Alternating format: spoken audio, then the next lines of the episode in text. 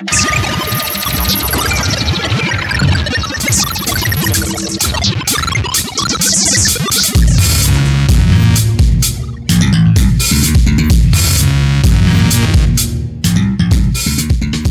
сте с Говори Интернет. Тази седмица обсъждаме Лютеница, iPhone 8 и Брекзит. Добро утро, вие сте с Говори Интернет, 29 епизод, в който Водо и Еленко имат най-много гости изобщо от всичките епизоди до сега. Това май не е вярно. Е, има цели, Имаме двама. цели два различни, записвани Е, добре, в продължение на дни. Да, да, да, да. Почнахме да се разчупваме. Разчупваме формата. Освен това, Еленко ми свали, свали ми каишката и аз а, имам право и аз да се, а, а, да се а, записвам с хора отделно и после да давам записа и това е. Каквото се Аз записва. свалил съм ти каишката. Ти хойкаш по целия свят, тук не мога да те фане човек. Развърза ми намордника. Хойкам, Добре, хойкам. Ще трябва да ходя в Америка сега. Ха-ха-ха-ха. ще ми купиш разни работи от там от неефтиното. Ако ги има в Форт Лодърдейл, където ще ходя. Да. Това Флорида ли? е? Надявам се да не е някаква крепост. да, бе, Флорида. Е, супер. Там, mm-hmm. виж сега, там щатите, не знам ли знаеш, имат супер развита електронна търговия, мога поръчваш хотели. Така, Така. че в момента, който ми кажеш твой хотел, аз ще настроя така доставките, че като пристигнеш една, един вагон на FedEx да, да, да спре пред хотел и да кажат Мистер Петков, this is for you. ако, не, ако този щат не е потънал до тогава. да, или там ураганите, защото той е точно в окото на ураганите. Ма мисля, че излизаме вече от сезона на ураганите. Но те първо отиват там, в Пуерто Рико, което разбрах, че не било, значи било неинкорпорирана територия в Съединените Американски щати. Тя е сега. Което ти е нали, завали ти, нали, ти нали нямаше говори за американска политика? Не, това не е американ, това е американска история. А, нали, знаеш, че наскоро имаше референдум и те казаха съкън, не искаме да сме щат. И затова всъщност в момента настроението на Тръмп администрацията е такова. Сакът не искахте сте щат. Ей ви урагани, няма ви спасяваме. Което е тъпо, Ясно. ама както и да е. Те не могат да, те могат да гласуват за...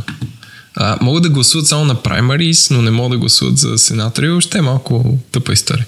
В смисъл малко такова... А, Нещо типично американско. Даже мисля, че те American Samoa или uh, USVI, това US Virgin Islands, имат повече статут от Пуерто Рико, бе. Но както и да е сега, имат си някаква демокрация там, организират се хората. А, добре, а, да, говори, говори интернет достига до вас благодарение на нашите спонсори от SiteGround и Identrix, като SiteGround предоставят хостинг, Identrix предоставят какво водо? Микрофоните са гостите. За сега. Не бе, какви услуги предоставя тази фирма? А, боже. а, предоставя... А, Entity Recognition. Аз това. Entity, разпознаване на именувани обекти и после класифицирането им в зависимост от контекста. В интернет. В интернет, да. Добре. Не само, и други неща. Имаме, имаме да, и, и други два а, вид спонсора, които са така наречените богове на шоуто.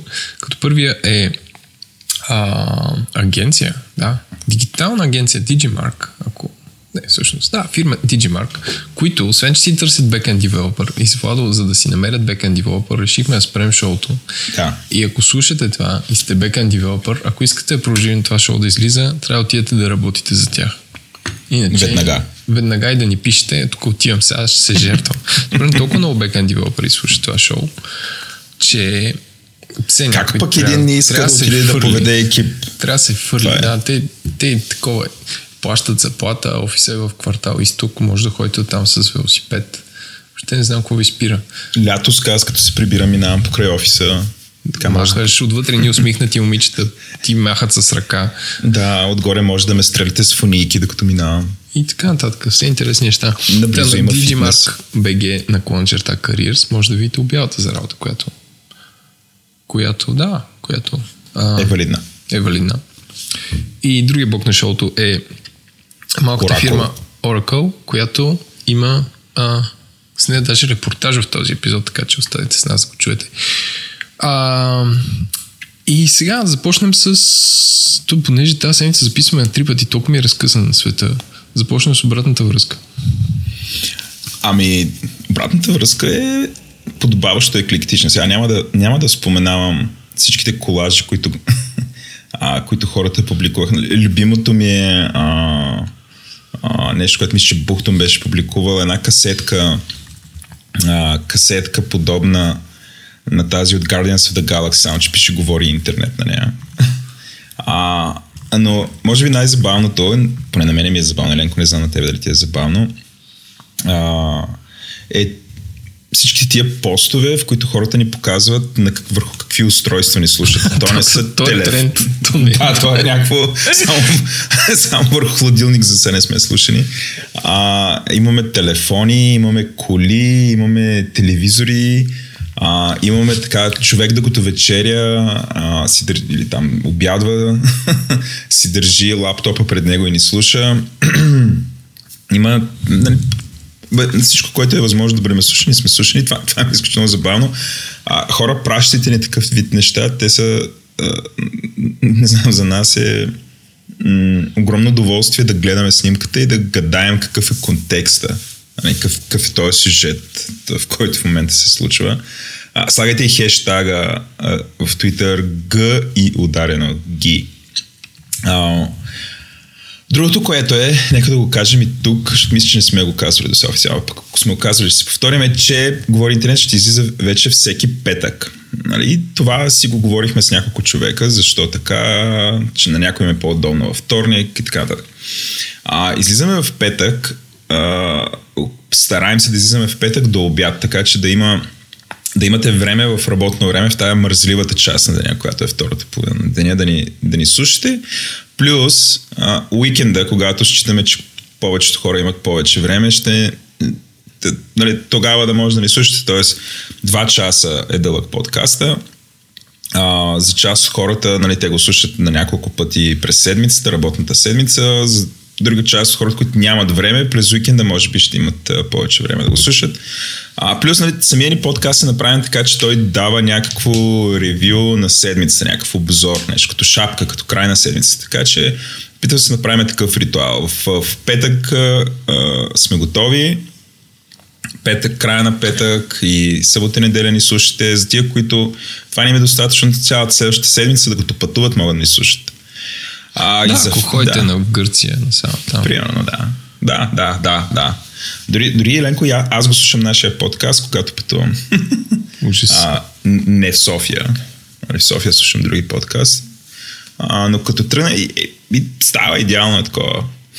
Човек започва така да се, не знам, по, по-бързо лети времето. А, другото, което то е такъв метафидбек, имаме, не знам как го кажа, 50 рейтинга в iTunes, като средната ни оценка е 5, което според мен е супер добро. А, за, и, за сега. За сега.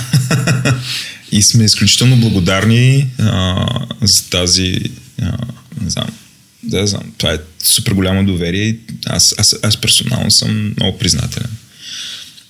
Да благодарим. А, ако все още не сте ни ревюирали в iTunes, идете, ревюирайте ни или просто цъкнете едно от пет.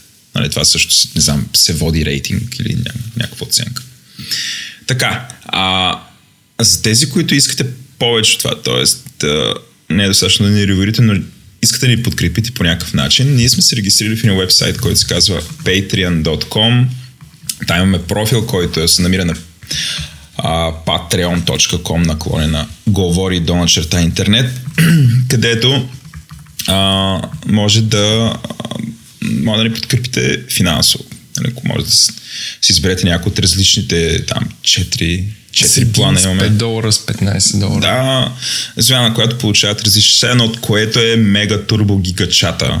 Нали, това е за 5 долара където а, сме ние, а, други гости на шоуто, защото понякога ние сме гости на шоуто и другите патрони, а, които са от, а, а, как да кажа, които са от толкова отприщени, не знам, а, аз през няколко дена откривам нов канал, който се е създал там. Абсолютно стана. Създадохме чудовище. А, не съм сигурен, мисля, че има вече близо 50 човека, които са вътре. Така че, купоне. да, голям купоне. А, като вътре се дискутират неща от последната криптовалута до това как на някой да му се помогне да си пренесе някакви мебели. Нещата са, дълбоки. Да, да, да. Аз получих супер експертни оценки за това, примерно как да си смениш шторите вкъщи. Това е едното. И другото, което е абсолютно чата криптовалути за лаици, той е може би един от най-най-популярните. Там постоянно има, има съдържание, на които хората са доста супер ангажирани и си говорят. Сега, нали, не очаквайте някакъв свръхпрофесионален нали, чат, който да е за криптовалута. Тоест това се казва криптовалута за лаици. Тоест не са всички там вътре и си говорят за цената на ICO-тата или нещо от сорта. Нали, по, по-човешко е. Така, това е, това е фидбек, Еленко. Добре. Аз моля да кажа какво правих уикенда. Ма може бе, мен. Организирахме състезание в град Пловдив. И една от мечтите ми да, да организирам състезание около завод се сбъдна или в завод.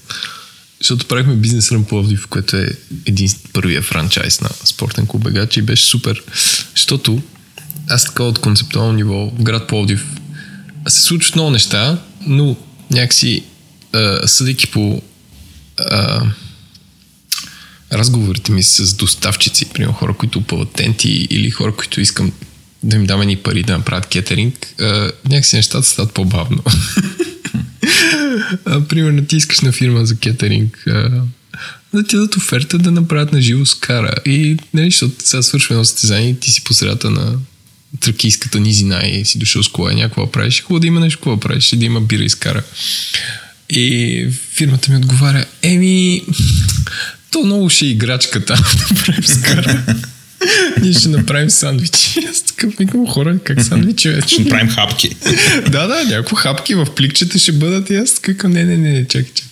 А, и не, състезанието мина супер. А, чак изгоряха тонконите на, на Куба, на бегач, така крещяхме всички и такова. А, а, скара, поръчахме скара от ресторант Добро, която е, ако някой някъде организира тимбилдинг, им трябва хора с наистина качествена скара на въглища, които ти виждаш, че те хора се кефят да правят това. А, горещо ги препоръчвам. А, а и така, та това беше моят уикенд и беше супер. А, и в Пловдив също така попадаш, ходиш си по улиците и попадаш в квартал Капана на на год- годишна или не мога разбера, месечна среща на домашните пивовари, на едни хора, които ти наливат би- бира безплатно и ти каже, е, това е супер бира, като един я прави примерно с сливи друг я прави с не знам какво. И те казват, а, верно е супер яка, много се кефе, че се кефите. Аз викам, дайте тук, защото пак искам да направим бира с изостар, такова изотонична за някакво състезание. И те казват, а, човек, аз едно правило живота, не мога да ти продам бира. И аз викам, добре, ти седиш тук на улицата, пред един бар беше, седиш тук на улицата и раздаваш бира. Викам, ми да, мен това си ме кефи. Имаше едни хора, които те часа бяха, бяха на череща и сипаха ни бири и тук се кефиха, бяха доста любезни. И си казваме, това нещо в София не може да стане. Мисля, че трябва да имаш някакво по-малко общество, за да се случи това. И е такива, за, за, такива занимавки в, в град Пловдив. Сигурен ли си, че не си попаднал на събитие на домашните компотовари? Не. Какви с тия сливи, какви с тия чудеса? Не бе, имаше бира сливи, беше доста вкусно. А, добре, мен, мен това, което... Тоест ти си супер хепи от Пловдив? А, да, е, имаше по-малко хора, отколкото очаквахме, но като за първи път всички от Пловдив казах, че това са супер много хора. Така че явно моето очакване Колко са човека дойдоха? 200. Това, това би звучи екстра. Да, бе, да. Не, имаш преди, че те хора никога не са... В смисъл, че там има там. много големи заводи, нали, където работят хиляди хора, фирми, които ти никога не си чувал. И те едва събират четирима да дойдат да съставят отбор за щафета. И те хора абсолютно не знаят какво да очакват и идват и са някакви вау, вау, нали, що, нали, защото си някакво нормално състезание.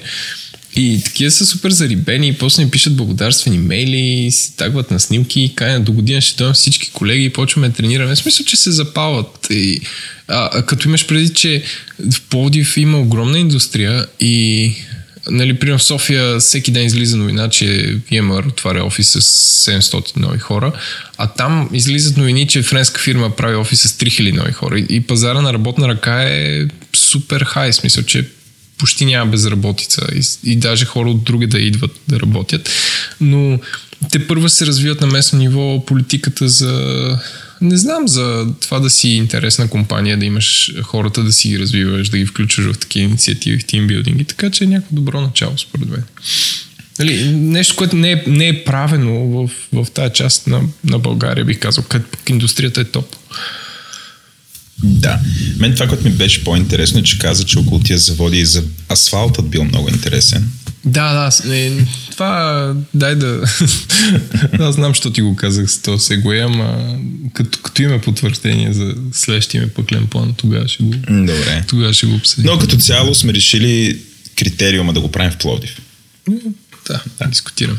Дискутираме. Добре. А, да минаваме към интернет медиа на седмицата. Давай! Интернет медиа на седмицата.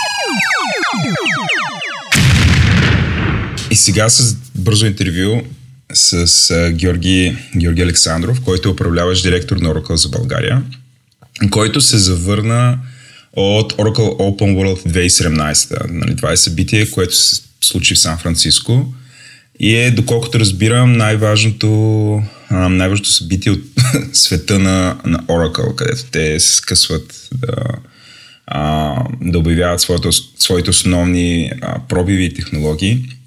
А, Георги, наистина ли е толкова голямо това събитие? 60 хиляди души го, са го посетили тази година по, по непотвърдени данни, така че смятам, че е голямо. А, не знам с какво друго мога да сравним. А, имаше тази година над 2300 отделни сесии, които бяха доставени от над 3000 наши клиенти и партньори. А, като 500 от тях бяха насочени само към най-новите технологии които, и услуги, които ние предлагаме. 2300 сесии, това са някакви... Това са паралелни сесии, в които биват дискутирани различни теми, представени проекти, услуги, решения. А, на практика събитието се случва в един конгресен център, който се казва Маскони. Той е доста голям, както и в няколко хотела около Маскони център. А, и на, те са насочени към абсолютно всички продукти и услуги, които Oracle продава на, реално пред, предлага на пазара. А, това, което всъщност за мен беше най-впечатляващо тази година, тъй като това е моето второ посещение на OpenWorld, е фокуса на нашата компания към Artificial Intelligence и Machine Learning. А, в смисъл да приложим тази технология в услугите, които ние предлагаме, както и да предложим а, самата а, платформа а, на наши клиентите да създават собствени, собствени приложения с нея. А, няколко са нещата, които на мен ми правиха силно впечатление в този контекст. Първото нещо е една нова услуга, която се нарича Oracle Identity Security Operations Center и Oracle Management Cloud, която на базата на събирани логове от хардвер, софтуер, операционни системи и приложения, прави анализ, използвайки Machine Learning, на тези логове и предоставя на клиента казано на чист български, uh, actionable information, на базата на което те да вземат uh, съответни мерки. И фокус е само сигурност, киберсигурност. Да. Аз, доколкото разбирам, това е си наблюдавате всичките сървъри, логовете, ако има някаква аномалия, примерно странен трафик или някакви странни заявки, които не са част от нормалните неща, които се случват. Квено веднага ти репортва и ти казва, ети, тук е какво се случва и ти веднага действа. Тоест, това е ползата. Точно така.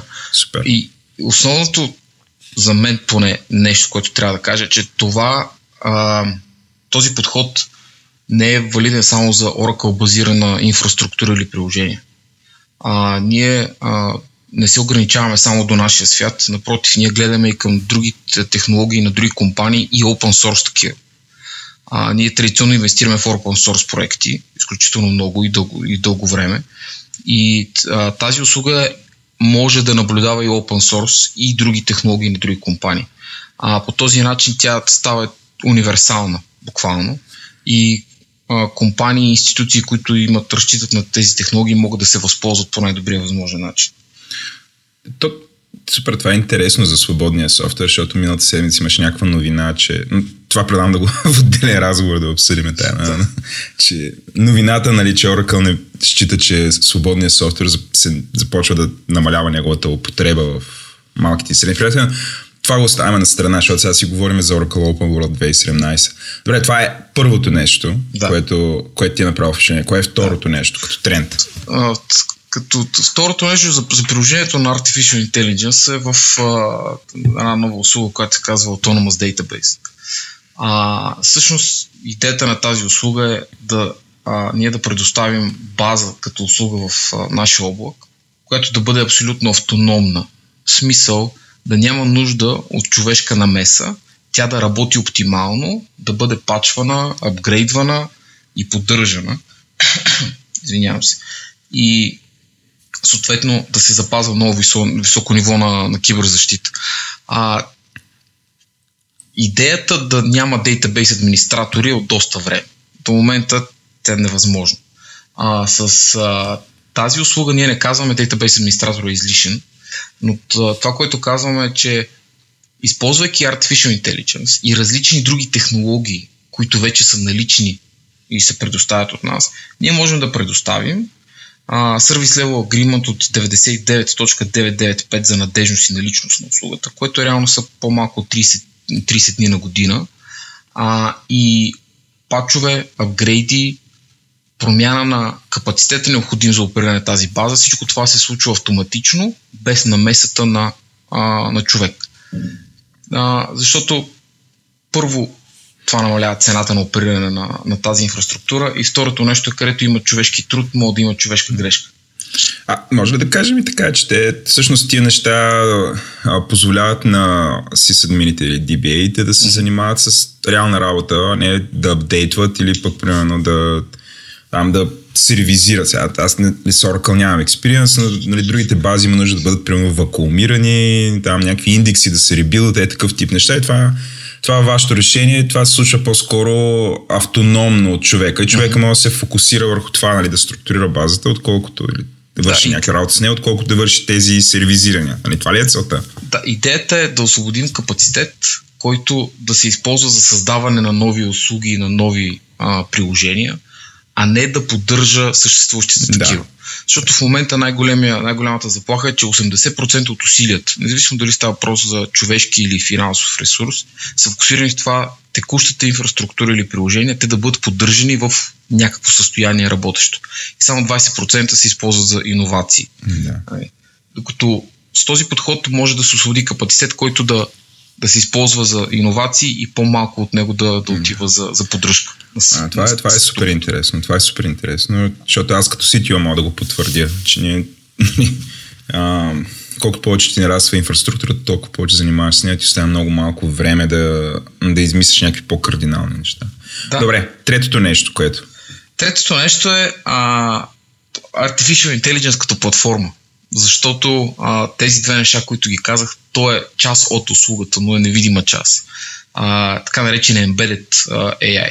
А, докато ние обявихме и платформа а, Oracle Artificial Intelligence Platform Cloud Service, което позволява на наши клиенти да използват тази платформа, за да създават а, свои собствени а, тук ми обягва думата, ако трябва да съм честен, но Artificial Intelligence приложение, да го кажа така.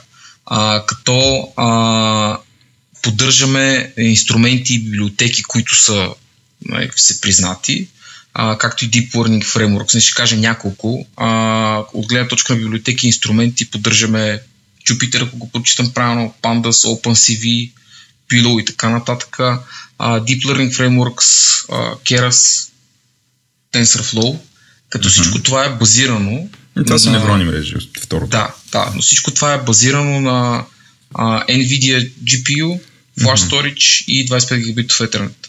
Mm-hmm. Идеята е инфраструктурата да е на ниво, така че да може да поеме всякакъв, а, всяко натоварване, което идва от, а, отгоре. И това го предоставяме като услуга на, на, на наши крайни клиенти. Тоест те могат да се възползват от това, за да създават свои собствени разработки. Тоест, ако ми трябва такова нещо, аз мога да си я наема тази архитектура от вас да. и да си пусна. Супер. Да, да разбрах. Да, Добре. Беше обявено, скоро ще бъде и налично на... Не, няма нужда да си купувам аз Nvidia Tesla или там. Мисля, че беше тази, която е видеокартата, която е специално за такъв неща. Да. А, добре, четвъртото нещо. Четвъртото нещо е блокчейн клауд услуга.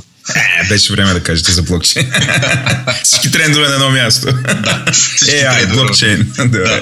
А това, това реално е нещо, което за мен е впечатляващо. Аз от 2009 работя за Oracle и в последните години просто виждам една така много ясна тенденция към адресиране на тези нови услуги по много ясен и директен начин.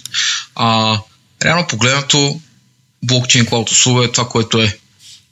Тази технология, пак наша инфраструктура, може да се възползват а, всички от нея, за да създадат приложения, базирани на, на блокчейн. Не мисля, че е необходимо да, да обяснявам Да. повече.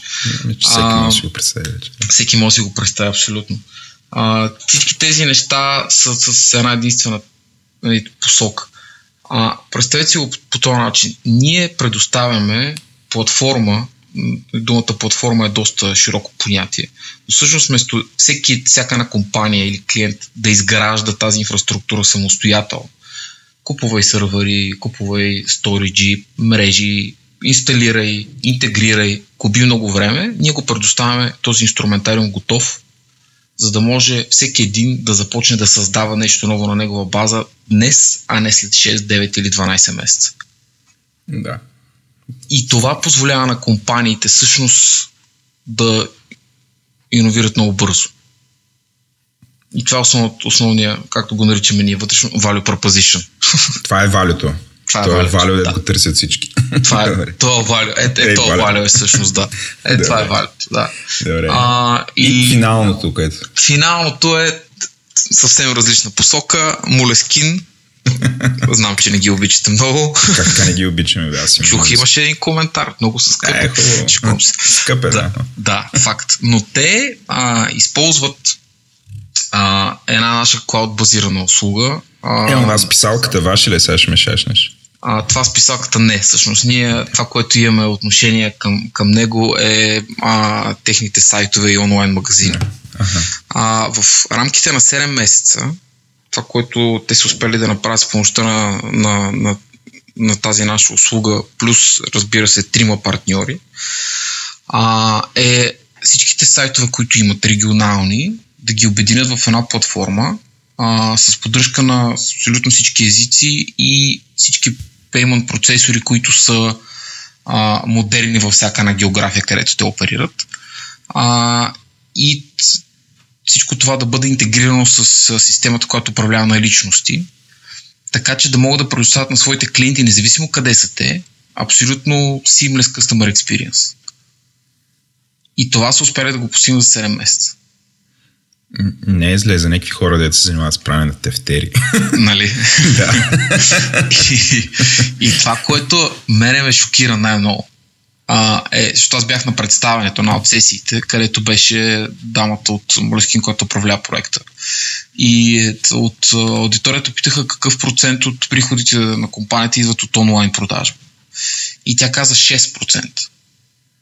Но тяхната, тяхното мислене е, че ако те сега не инвестират в това да имат една платформа, която достатъчно гъвкава им позволява те да пред- предоставят наистина високо ниво на, на customer experience своите клиенти сега, когато това стане 12, 18 или 20 или дори 50% ще бъде твърде късно, те могат да загубят а, конкурентно предимство.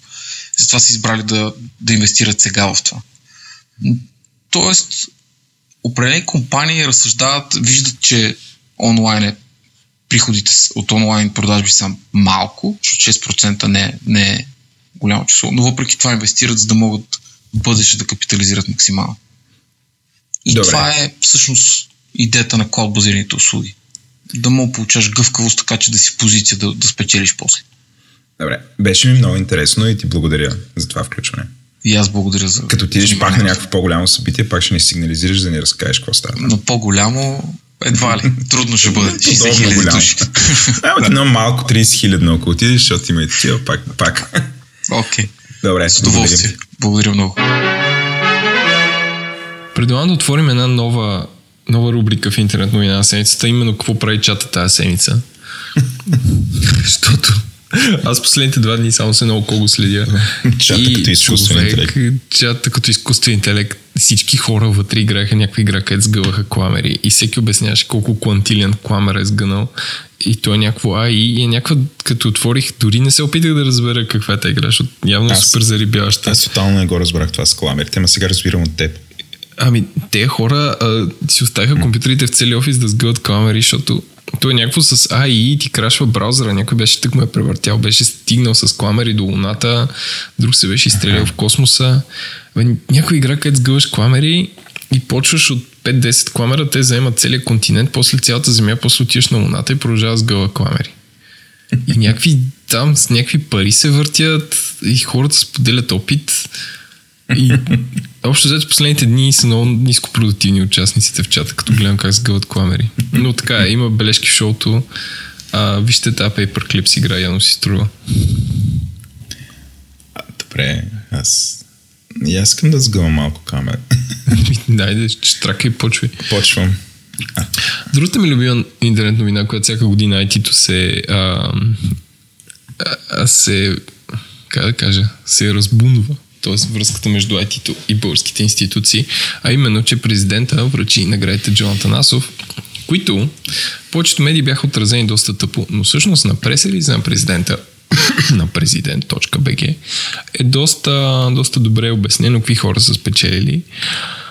И всъщност, направо не знам как са направили тази селекция или самите хора са кандидатствали, но нещата, които са правили, изглеждат много адекватни за 2017 и освен, нали, освен някакви хора, които работят за ЦЕРН и развиват квантовия, квантов, квантовото, компю, ком, квантовото изчисление или квантовите компютри, а, има някакъв друг гражданин, който е направил дигитален кооператив което ми е любимия, а, любимата фраза днес. Но всъщност си ползва а, инструмент за анализ. А, а, така, създал е Окей, okay, така, Минко Гечев, магистър по информатика, специално софтуерни технологии на Софийския университет, а, който е единствен носител на две отличия Джон Танасов, а, ползва някакви а, как използваеми технологии като Angular, като създал а, Инструмент за статичен анализ и автоматизация и модификация на изходен код, използващ Angular, което е окей. Okay. в смисъл звучи нещо, което има реална употреба.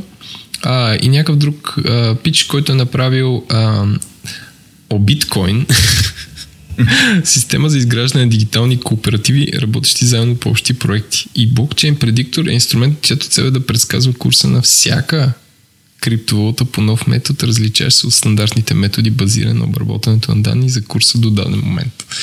Което може би трябва да питаме нашия приятел на шоуто Хули, доколко е възможно, защото според мен ми е научна фантастика това нещо, ако ти мога направиш нещо да ти, ти си открил се едно някой да предвижда тотото по нов метод.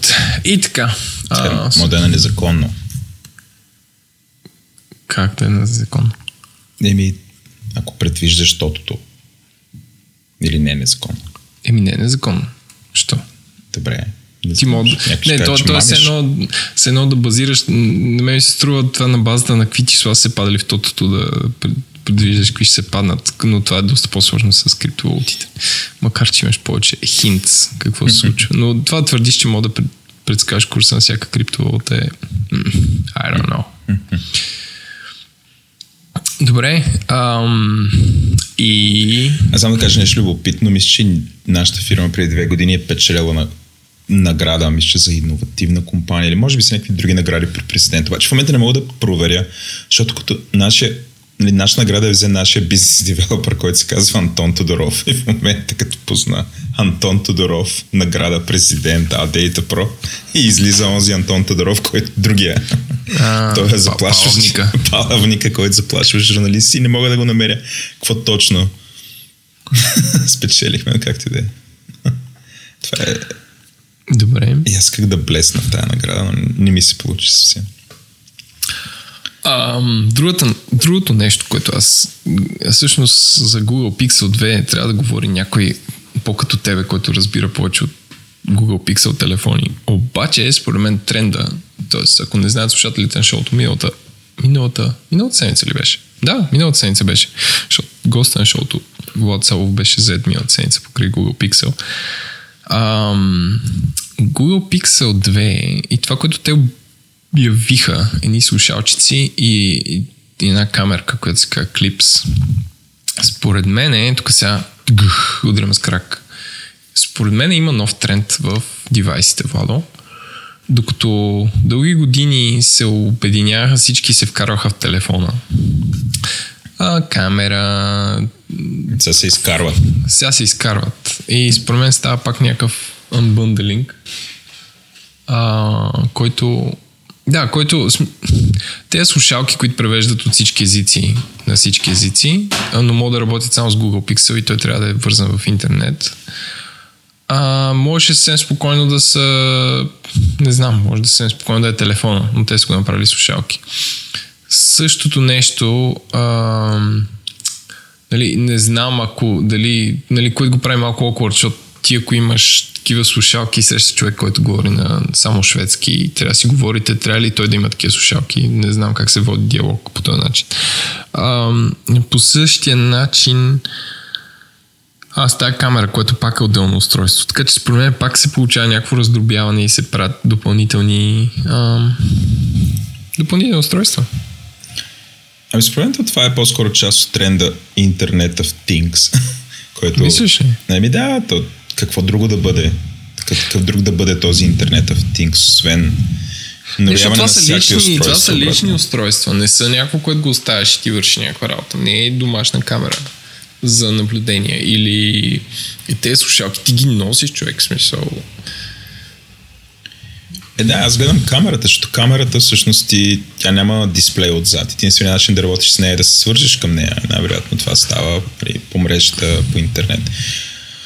А, на мен по-ми е тренда, който по-късно ще обсъдим с Влад Салов, който е за това, че в този вид устройства, може би най-важното е, че не толкова, не толкова че се, те се отцепват, ами че в тях започнаха да вкарват а, изкуствен интелект. Нали, а, тоест машината, един вид, тази камера, доколкото разбирам, тя сама преценява кога да записва. Да, да, нали, мъдре, такъв мъдре е тая камера. Мъдре е тая камера. То, това е много. Тоест, това тогава има смисъл да бъде извънен. Тоест, не е, не е интересното самия факт, че ще излезе, което те да знам, забележително е, нали, като посока. Въпросът е, че нещата, които ги отделят, те не ги отделят просто самоцелно, те ги отделят, защото могат да ги автоматизират.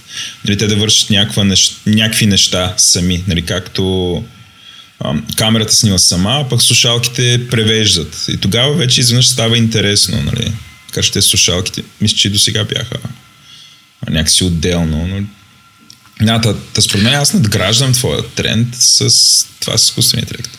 Надцакваш. Надцаквам. Може би, може би. Кос. Да, да, но пак е раздробяване. Тоест, а и то дето уж трябва да е в телефон, изведнъж прави експлозия от нови устройства. Еми, те чиповете станаха ефтини, могат да си го позволят, невронните мрежи явно вече работят върху такова малко чипче, нали, могат да, да работят unsupervised, което означава не някой да ги натренирам и те вече сами, разбираш, сами да хващат някакви, да виждат кое е нормално и кое не. Защото, примерно, като се замислиш, тази видеокамера, нали, тя хваща най-интересните моменти, което всъщност означава, че тя снима само аномалии. Тоест ти като оставиш, тя гледа, през цялото време гледа, което според мен е Али, тук, това са... Еми да, не, it's not cool, man. Но тя гледа постоянно и гледа и колкото повече гледа, става толкова по-добра, защото ти примерно като оставиш в една празна стая, тя приема стаята за нормалността. И в момента, в който примерно влезе детето и почне да скача вътре, нали, това е аномалия и тя почва да записва. Нали, да, а, аз поне така си го обяснявам. А, и това много пасва и с другото, което преди малко Георги каза по-горе. Това е тази база данни, дето сама се сервизира. Тоест, изкуственият интелект започна да, да влиза като нещо, което наблюдава какво е нормалното, а, и след това взима някакви действия. В случай, или, примерно, че се случи нещо анормално. Например, има някакъв, нали, случая с Oracle, има някакъв странен трафик или странни заявки, нали, такъв тип неща. Тук и с камерата. Нали, има а, как да кажа а, има една празна стая, това е нормално, не, се, не, не ти праща алърт, има... Влиза крадец. Влиза крадец, ап, заснема го. Примерно, да, това е. Нали, а, също така, нали, колкото разбирам, тя ще се почне да разпознава лицата на, лицата на хората. А, така че един вид нали, по-скоро ще има деца. Или такъв тип, нали, който пак е, нали, пак ще се самообучи. И това е, е феноменално, че вече може да се случи в размера на а, толкова малко устройство. GoPro. Да. Добре, обсъдихме този тренд. И сега медиен бол на седмицата. Чун, чун, чун, чун, чун, чун. Човек, как може Единия медиен бол на седмицата според мен е, е безумното и непрестанно отразяване на българските медии на на, как се каже, от Обединените патриоти, Валери Симеонов, което според мен е непропорционално на, дори на Бойко Борисов. Според мен Валери Симеонов е, е новия Волен Българският Тръмп. Не е българският Тръмп. На... Демет. Еми, не, не, в смисъл... Един български тръмп да съм нарочил да, и никога да, не ми се получава. Може би си прав. не знам. Защото именно да... това... Те и двамата стратегията им е най-съща. Пишат някакви такива... Имат фрустриращо поведение, колкото повече ги отразяват, те толкова печелят. Защото достигат до кора аудиторите си. Според мен е просто, не знам, медиите трябва да на един такъв таен пакт да направят, да не го отразят, освен ако, ако не е свързано с държавно управление. Мисъл, защо трябва да отразяваш, когато някакъв тапак е казал, че някой трябва да му се извини? За, защо трябва на всяка слагаш някакви снимки? Защо трябва да го каниш в някакво шоу? Не, защо трябва да го каниш ясно, защото може би някакви хора те гледат. Но, но, но, но е безумно. В смисъл, трябва да си направи някакъв филтър, като има новина с този човек да се прескача, защото той абсолютно нищо не произвежда. Нали? Като се почне още да ходеше да измерва шума по, по морето, а, сега сега какво прави, дори не знам какво прави точно, но, но пак е някакъв обиден, възпален и така нататък. И сега ДПС заплашва, че ако, какво беше, че ако, ако той напусне... Не напусне. Ако, ако Дей, той не напусне, да. ще падне правителството, което пак ме накара да се мисля, че сега ДПС бяха ли в управляващата коалиция, нали? И такива, някакви такива от 90, от 2005 година някакви въпроси ми изкочиха в главата, което се почувствах много тъпо. Но това е едното просто според безумно отразяването на Валерий Симонов. И второто нещо е за така наречения спас от Кочериново, така ли беше? Или Александър Николов, което е толкова миниатюрна новина, нали? И, и, и това как се раздудат такива пропорции, пак не мога да си го обясня, защото някой човек е прави измами. Според мен е, всеки ден има стотици хора, които правят много по-големи измами, но може би не са толкова публични, затова, затова прескачат радара но той бил участвал в някакви медии, па после ги продава, па после продава самолетни билети, после има различна самоличност. И, и никой не може да събере всичкото това нещо, докато, докато някакви коло, такива някакви а, сутрешни блокове на BTV не направиха нещо като новина, някакво разследване имаше по БНТ. Или което, а, аз имам теория за медийната... Дневник има експлейнери, между са доста добри. Евала. Експлейнер за нещо ненужно, но както и да е ще го видя. Но според мен това е така наречената удобна новина за българските медии, защото българските медии са много специфични. Те някакси вървят по, по, по а, наклоната, как да кажа, ако е по надолу, ще винаги вземат този път. Защото тук доста по-трудно е да отразяваш някаква новина като покачването на, да речем, на пенсиите, защото трябва да питаш някакви институции и такива неща. А, или някаква фирма е направила нещо, нещо лошо, или за лиценза на МКО, или за а, не знам какво, за, за някаква новина, която има много страни. Тук тя е удобна новина, защото а, има информация в интернет. А, няма засегнат а, корпоративен интерес по никакъв начин. А, имаш неправда, т.е. някакви хора са измамени. Нали? Как са измамени и, и, и, и що за човек си решава да си купи а, билет от друг човек по интернет, това е отвъд моето разбиране за нормалност за мен. Но, но, но когато има така новина, всички я грабват и изведнъж става вау, но всъщност за Бог себе си тя е абсолютно куха новина, която абсолютно никаква информация не носи на теб, освен че някой може да измами в интернет и така нататък. Е, пример, пример за новина, която е според мен многократно по по опасна и многократно по-необходима на всеки да знае е скамеловете за НАП. Примерно, как не се хвана една медия, да вземе един компютърен експерт и да почне да ги разследват. От какви IP-та се пращат. Защото всички получават някакви скам мейлове, където от НАП трябва да си вкараш какво беше. Някакви фирмени данни или какво. Той, е, този uh, Емил Георгиев беше твитнал с мейлите, които получава. Нали? Да се направи едно разследване за скамърските мейли, които се получават. Защото аз съм получавал и скам от ePay. Тоест не от ePay, от някой, който се който ePay се казва тук трябва да ви провериме картата и, и, и имейл, който е доста добре оформен като интерфейса на ePay и така нататък. Нали, това е, това е важна новина, защото засяга всеки, а не някакъв човек, който някъде не го знае никой кой е, продава някои самолетни билети. Това е безобразие. Не мога да го разбера. Не мога. То медиен балон е хаби времето и хаби времето се на нашите слушатели с това, че съществува. Но някакси е по-лесно да докладваш това, отколкото да разследваш скам мейловете. Да, на NAP или на IP, ако, ако говорим за технологични новини. О, рейджнах. а, м- аз началото си мислех, че това е новина, кое, т.е. не, това, това е нещо, което а, например си струва ние с теб да разследваме, защото ние сме нали, много такива под радара Нали, аз видях, че има хора, които нали, в Twitter започнаха, нали, това почна може би в началото на седмицата, края на миналата седмица, някъде там. Нали, почнаха да говорят за това.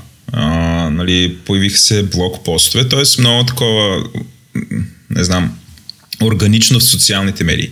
И изведнъж това излезе от там и се прехвърли в а, онлайн традиционните медии. и стана супер голямо. А, нали, по някакъв начин този човек а, нали, излезе я знам, стана, стана супер голям злодей, почти като Цецо Василев. И той, да. той, той по някакъв начин е да. Цецо Василевът на Твитър. Не, непропорционално а, лош стана. То, да. Ти, Дори не ясно колко пари ако е направил, Да, ако си направил измами за 20 хиляди лева, трябва ли толкова медийно внимание да имаш? До, според мен тук интересното и затова и медиите го Значи първото, нали, прав, прав си за всички неща по-горе, само ще елаборейтна. Според мен любопитното тук е, а, че това се е случило в социалните медии. Нали, защото измамници има по телефона. Нали, ага. и, и това по принцип, а, да я знам, а, а, по принцип това е същата измама като телефонната измама. Но някакси градена, градена много по-постоянно и много по-комплексно като нали сега, според мен, най-вероятно ще го хванат, най-вероятно ще и затвора и най-вероятно той след това ще излезе и ще направи такива мемуари, стил Catch Me If You Can филма, който е сниман по истински случай, а, в който би разказал, нали, нали абсолютно гадая, според мен, нали, този човек в началото е аз, колкото разбирам, той преди е правил такъв вид маши, нали, минал е в, а, в интернет, нали, създал си тази фалшива самоличност. Но според мен по-интересното е, че това някакси е насочено нали, някакси като прецедент. Това се случва с такъв мащаб, защото. Я знам, по някакъв начин има, да разбираш, има забъркани медии, има журналисти, които са пътували а, той е давал интервюта, които а, а, нали, по БНТ, в които обяснява, че камерата му не работи и се е изказвал. А, предлагал е статии къде ли не, всъщност да си вдигне по този начин а, credibility, как ще го правя на български? Достоверност. Достоверността си, да. И до такава степен е успял, че той е успял да наговори хора, които в Пловдив да, органи... Нали, да регистрират юридическо лице, да направят фирма, която фирма, нали, те не са един или два-три човека, нали, тая фирма те да регистрират без негово участие, но да му дадат контрол върху банковата сметка на фирмата и той през нея да почне да там да, да купува техника, нали, да минават всякакви такива пари. И той да управлява нали, дистанционно. Без, без да се вижда с никой. Нали, което е много любопитен кейс от всякъде. Нали, сега, любопитен за нас, нали, по някакъв начин за жертвите не е любопитен. А, нали, самия този дискурс, който е нали, половината от хората, нали, о, той е мошенник, другата половина им се подиграва, което е доста българско. нали, т.е. нали, вие, нали, дете са толкова умни с такива инфлуенсъри, сте паднали в в капана на, на бабите, де си хвърлят парите през, на, през прозореца на някакви измамници. Нали, на подобен вид измамник, въпреки че нали, не, е, не, не е толкова нали, а, ед, едно, едно и също, но пак е в същия клас измама, в който някой се представя. Та, от тази гледна точка на мен ми беше любопитно да го проследя. Нали, дори влязох в почта си да проверя дали от този мейл, от който той е изпращал тия покани, така нататък, той не ми е писал. Аз имах 37 приятели общи с него, без аз да съм приятел с него. Нали, не се сещам той да ми е пращал, но е възможно. Аз получавам доста такива покани от непознати хора във Фейсбук. Просто не ги приемам. И аз така. А, също така в Twitter никога не съм сигурен с него. Нямам идея защо. Нали, или може би ме е меншенал, но нали, аз доколкото разбирам, той е бил така по-ангажиращ а, Twitter потребител. Т.е. пишел е повече, бил е язвителен към вид хора. Аз такива хора не ги нали, нямам нужда от това живота си, не им обръщам внимание. Може би така съм излязал от... А... Нямам идея. А, може би съм причал на, не знам, някакъв по-опитен, по- бих... Нямам идея защо, но нямам, нямам, нямам никакъв контакт с него и ми е бил изцяло. Тоест, преди мъж за него научих сега. И от тази точка ми беше любопитно. Та предполагам заради това а, нали, медиите го а, нали, тиражират по такъв начин. Speaking of медии, да. последната интернет новина на седмицата с риск да стане много, много раздута, но тя е, мега, тя е интернет новина, сама по себе си като новина е интересна. А, второ на как, как е написана в 24 часа. Това, това го прави още по-интересно.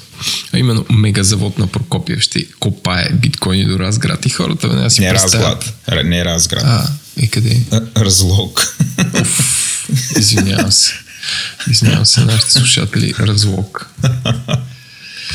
А, раз, раз се тая. Anyway. Ам, да, а, всъщност новината започва с това, че фирма, свързана с издатели Иво Прокопиев, която се казва Реналфа, строи или преустройва някакъв завод до разлог, където ам, където ще купаят биткоини, които са специални ригове, както си се прави. Снимката е иллюстрирана с един китайски гражданин, който седи до, до, до много ригове и пише така изглежда фабрика за купане на биткоини, но, но начин по който те вземе 24 часа няма да остави съмнение от хората от Разлог и Болов долу, където традиционно се развива с минодобива, с добива на ценни метали, че, там или въглища или нещо такова ще а, нещо, нещо такова ще правят. Всъщност ти ако искаш да развиваш някакви, а, някакви инвестиции в криптовалути, може би това е начина. Но, нали, новината, която ще оставя на читателите, на слушателите да видят е, започва с някакви догадки какви измами може да има покрай цялото това нещо. После а, обяснява колко струва биткоина, като нали, това е все едно ти каже колко струва един долар. Някакво все тая, нали, въпросът е колко такива имаш. А, прераства с, с, с, това, с някакъв кратък експлейнер, който е доста глупо написан, обяснява за доктор Ружа, изведнъж минава на Етер с снимка на Виталик Бутерин, който обяснява нали, пак накратко за Етера и накрая завършва с предупреждение. Путин, две точки. Виртуалната валута крие риск за долари и терор. Но тук 24 часа са направили абсолютен калейдоскоп от новини за от новини за, за криптовалути, като директно следват аджендата да отразят и, и погледа на Путин. Да, почва от, от ферма край разлог, завършва с геополитика и финансова система. Абсолютно. Нали, това е такъв... И рия, рия новости. Това, това е някакъв такова тоталния, тоталния експлейнер за българи. Нали? Да, да, Всичко. Да, да. От, от влиянието на това нещо на местния бизнес в разлог. Да. Кой, кой български бизнесмен го прави и завършва с... Завършва с Путин. Путин. Как? С правата линия. А, само за да разберете за какво става дума вътре, а, ще ви зачета а, две изречения от нещо е. Преди дни гръмна скандал с сайта на Вестник Монитор, който според Дневник, Медиапол и Клуб за е използвал изчислителните възможности на компютрите на посетителите да купае биткоини. Така, до тук по-скоро това е, в смисъл, имаше такъв скандал, така който е. това не е според дневник, нали? Това тръгна от социалните медии, нали? по-скоро дневник, медия, клуб за го отразиха. Но става Следващото, не, следващото изречение е просто разкръсващо. Проектът в Разлог е същото, но по-организирано. Което това, е- това е абсолютна лъжа. Нали, това е абсолютна лъжа и абсолютно показва, нали, че автор на старите е пълен олигофрен. Нали, то няма какво да бъде. Той е на този Димитър Мартинов. Ако слуша, Димитър Мартинов, ако не слушаш, ти си пълен олигофрен. Нали, значи, това е... Няма такова нещо. Нали, а, това, това показва, че нали, той пише по тема, която не разбира. Която не разбира. Не, не е същото. Няма нищо общо. Не, или още по-лошо. Не е пълен олигофрен, следва някаква адженда на 24 часа, в която нещо трябва да изглежда лошо. Ами, Което пак го прави пълен нали, той, той може да обвърже Що работиш това, да. един, разбираш, ли, нещо, което както и да е, айде да не рейжам, но сори, но нали, надолу вече става още по-сюрреалистично. Тоест има нали, абсолютно класиката, смесица на факти с, с, с измишлетина и а, нали, изводи, които, а, които, как да кажа, някой техноидиот нали, ги, ги вади. И идват други хора. Сега, това, това ще го прочете баба ми, после трябва да обяснявам пак сега какви са тия неща. Нали. А, нали, но, но това е. Съ- Съжалявам, че наричам Мартин, Димитър Мартинов идиот, но е. Значи, като, като прави такива глупости. Това е. Но сега не бях обиждал в ефир, но ми се случи.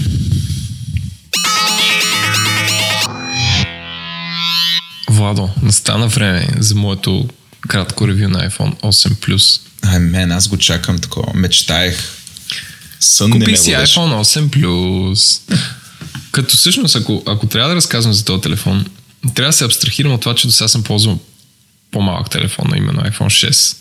И всъщност скока от малък към голям телефон малко ме една седмица ме караше да се ориентирам кое ще ревюирам това, че този телефон е по-голям екран или всичко останало. И всъщност е окей. Е, Първата седмица се чудих дали ще, свиква, ще свикна с да имаш по-голям телефон, но всъщност се свиква. Който и да ви разправя, свиква се и е по-удобно. И екранът е по-добър от всякаква, от всякаква гледна точка. Ам, ако гледате ревюта, препоръчвам ви това на The Verge, което е видео ревю и се направи 12 минути. Доста критично, но вярно ревю за това какво представлява този телефон. Аз имам една такъв тренд да си дигитализирам семейството и дадах стария с телефон на баща ми, който много се кефи, който беше Nokia E52. И като му дадах този телефон, нали, който има всичко, дадеш iPhone 6 плюс 6S и той се кефи, но примерно след една седмица ми се обажда и казва, Единствено ми липсва, че не мога да слушам радио. Казвам, «Ма как не мога да слушаш радио? Нали? Можеш да си пуснеш, да отвориш сайта на БНР. Не. И в този момент се сещам, че на неговата Nokia тя е била технически по-напред, защото тя си има FM антена и си лови ефирното радио и той си е слушал много без да се занимава с неща като трафик и такива неща. Но такъв трябваше да признаем и съжалявам, този телефон в това отношение е по... Ам... е по-назад. Няма как да си слушаш ефирно радио. Ам... Екранът е супер. Ам... Все още не знам как го правя така, че той е някакъв Full HD и ретина сканиран три пъти, който real time успя да се преизчисли така, че да се... Тоест, той е реално по-голям екран, който е скалиран надолу, за да е за да, за да показва това, което има на екрана. Абсолютно вс- то процесор наистина е някакъв безумен, защото абсолютно всичко постоянно навсякъде се рентва супер мазно с 60 кадра в секунда. Тоест няма, няма никъде някакво забавяне между превключване между апове или, или дори като имаш някаква много натоварена веб страница, просто всичко е супер бързо. Абе, не знам, не знам как да го опиша. Всъщност това е много трудно да опишеш, че нещо е супер бързо и гладко. Единствен начин да го опишеш е ако ползваш а, а, ако ползваш нещо по-бавно. Нали, но човек, който идва от телефон от iPhone 6s, м, iPhone 6s ми се струва по-бавен от това. А, не много, но, но някакси по-бавен. Камерата е супер. А, тя е като на iPhone 10 или X, а, но още, честно, честно кажа, не мога да... В смисъл, не съм снимал супер много портрети или пейзажи, за да мога да... Не знам, за да мога да, да мога да се изкажа правилно. Според мен, ако не броиме някакви развития в код, в софтуер и в изкуствен интелект, това ще е максимума, който може да се достигне от камери от към, от към физика. В смисъл, че по-добра камера вече трябва да противоречи някакви закони на физиката. Батерията е, ми обърка живота, защото примерно вечер, като си лягаме на 47%, при цял ден ползване, и понякога не го зареждам и, и ми свършва на средата на другия ден. Що не, батерията... нямаш и навик а? да го бъцнеш, да се зарежда цяла нощ? Не, ако, в смисъл, ако не е... Това, това ти кам, че на стария имах навик, защото като си лягах или беше или беше свършила, или, или беше на 3%. Но сега, но сега като, като не, не ми писка, че свършва, не, но както и да е, смисъл, че батерията е е супер много. Няма как да, ви свърши по средата на деня, ако, ако ползвате. А, това, къде ти дава фидбек с бъц-бъц, нали, с леки вибрации е супер направено, защото са го вкарали в а, примерно дропдаун, като имаш, при избор на всяко меню вибрира съвсем леко, така че имаш чуш, че физически разбираш на кое меню си избрал, също и за камерата. Като зумваш или като, като направиш снимка, не, не издава звука, прави така и, и, и горе-долу знаеш в кой момент си снимал, дори да не, го, дори да не гледаш екрана. А, и така, супер е. Жака не ми липсва, защото имам безжични слушалки. Mm. Трябваше всъщност да питам нашия гост Влад Саво защо AirPods на iPhone 8 заклевам се, заклевам се, звучат по-добре, отколкото AirPods на iPhone 6s. Нямам никаква представа. В смисъл, някакъв допълнителен хардвер ли са сложили, но просто, но просто слушалките ми, откакто си взех iPhone 8, дават по-детайлен звук. Не знам дали има някакъв нов Bluetooth, може би е това, не съм чел, но звучат по-добре. Това беше някакъв неочакван апдейт. Тук напълно гадая. Аз нали имам сега безжични слушалки. И а, ако използваш а, а, стандартния Bluetooth на, на лаптопа, а, не било достатъчно добре. Имал някакъв такъв допълнителен протокол. Има, и си купуваш някакъв донгъл, който като го вържеш и наистина звучат а, по-силно. Тоест, нещо, нищо чудно да е нов, нов протокол. Ма абсолютно гадая. Провери го, ще да е интересно да кажеш. Mm. Не. Uh... Значи за камерата с, снимахме с твоя и с моя телефон. Показахме ги в чата.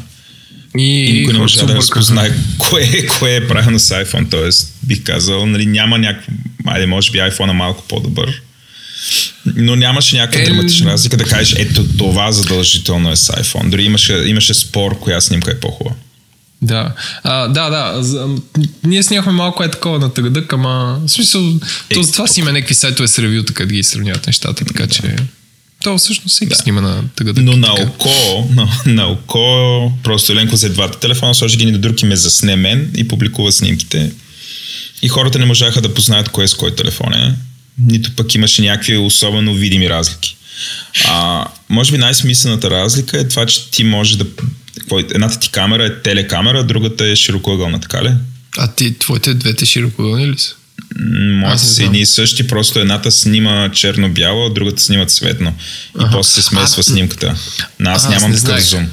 Не, да. значи зума е супер. В смисъл, че зума... А, при, ако, ако снимаш... Тежката дума. Така е. Ако снимаш някакъв обект с, с, тази камера, много добре изолира фона. В смисъл, че прави много мазня отзад. И, и това е окей. Okay. Примерно някакви неща, дето примерно за, за сайт на БГ, че някакви медали, такива неща, да трябва да снимам да има детайл, да не се вижда нищо. Преди вадих един голям тежък фотоапарат, па снимах, па се газорчих. А с това вече ме мързи, даже мисля си продам фотоапарата. А, е, аз купих Като фотоапарата, ама това следващия път ще го кажа като имам не лош фотоапарат. Та иде. А, това е за iPhone 8. Супер е а, iPhone 8 Plus. Супер е, скъп е. А, не знам, може би Абе, то е сигурно като имаш BMW на 5 години и си вземеш новото BMW, сигурно по същия начин някакси има diminishing return on happiness, т.е. че а, няма, да е, няма да е като първи iPhone по някакъв начин. Това искам да кажа, че не очаквайте света да се да Преобърне. стане по-красив и бял. Да. Добре, и така и така сме на iPhone и да минем към истинското, истинския продукт, който ти искаш да ревюираш. Истинският продукт на седмицата е люта лютеница Мамас и е, като цяло бранда Мамас ме впечатли последните две седмици и домашно милинджано, което мисля, че е крем от патладжани. А, която като пише, че е люта лютеница, ти си кажеш, ме, тук са сложили една люта чушка на 3 тона и твърдят, че е люта, но не, действително е супер люта и изключително вкусна. И се продава фантастико. И в момента това на моята успорвана класация за лютениците в България е на, на, на първо място. Горещо препоръчвам. Има линк в бележките на шоуто. Ти, понеже си малко лагър на тази тема, нали? Аз това го ям от две години. Само да кажа, че те са македонци са супер добри. и мелинджането е яко. И защо, е, защо не си го ревюирал в тази Еми, за- тучна рубрика? Някакси, да знам, забравил съм го. Но, е, в принцип съм ял лютеницата. Не съм ял люта лютеницата, я на нов продукт. А то май, е- май е даже лют айвар. Да, лют айвар. И а, аз съм ял мелиджаното, което е супер, и лютеницата. И наистина мога да кажа, че те са ни от най-добрите. А, дори мисля, че нямаха захар или нямаха много... Твърде много Ня, захар. няма захар, да, няма захар. Също това е бонус Да. points. което е екстра и няма а, няма такова морковено пюре или картофено нишесте, защото те в другите слагат нали, като пълнеш. Тоест това е лютеница. Лютеница македонска, е. т.е. прави се в Македония и се внася в България. Тоест това също ми е било такъв а, любопитен факт, но е много качествено, много добра. При нас има тук в локалното магазинче. Добре. да. Добре. А, и преминаваме към основната тема, която за първи път имаме, как да кажа, толкова известен човек а, да ни гостува, за което искам да благодаря специално на а, приятелката на шоуто Диана, по-известна като DigiDK, която ни свърза. И също така да отправя, мисля, че стана супер интервю, също така да отправя зов към другите слушатели. Ако познавате интересни хора или смятате, че някой би гостувал, но не подозира за това шоу, пишете ни на InfoAdGovory интернет или ни пишете в Twitter, ние ще се свържем с тях, ще ги намерим, ще се организираме и, и ще ги интервюираме за, за ползата на, на световния мир и на съдържанието в така развиващата се сцена на подкасти в България. Наистина обещаваме да сме много сериозни.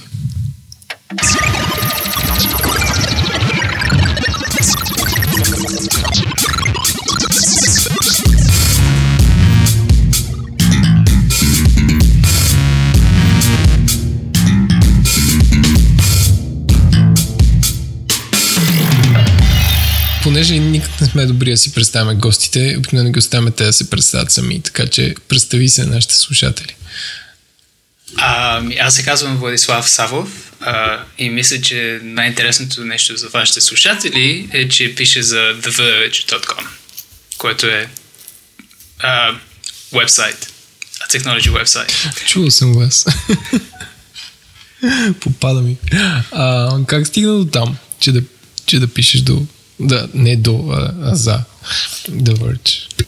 Ами, аз честно казвам не стигнах до там. Аз започнах с Verge, защото в началото а, бяхме една група писатели, които работехме за Engadget, което съм сигурен, че доста хора също ще се чули това име. Ам, и за мен това бяха две от най-продуктивните ми години в живота. Ам, едно от нещата, които съм открил за publishing industry, а, откакто съм бил в него, и се извинявам, някои неща просто трябва да ги кажа на английски, защото не се сещам на български. Не се присъединя, ние сме така и, И ни така че абсолютно пасваме, да. Но това, което съм открил е, че дали са на тема технология или политика или храна, каквото и да е,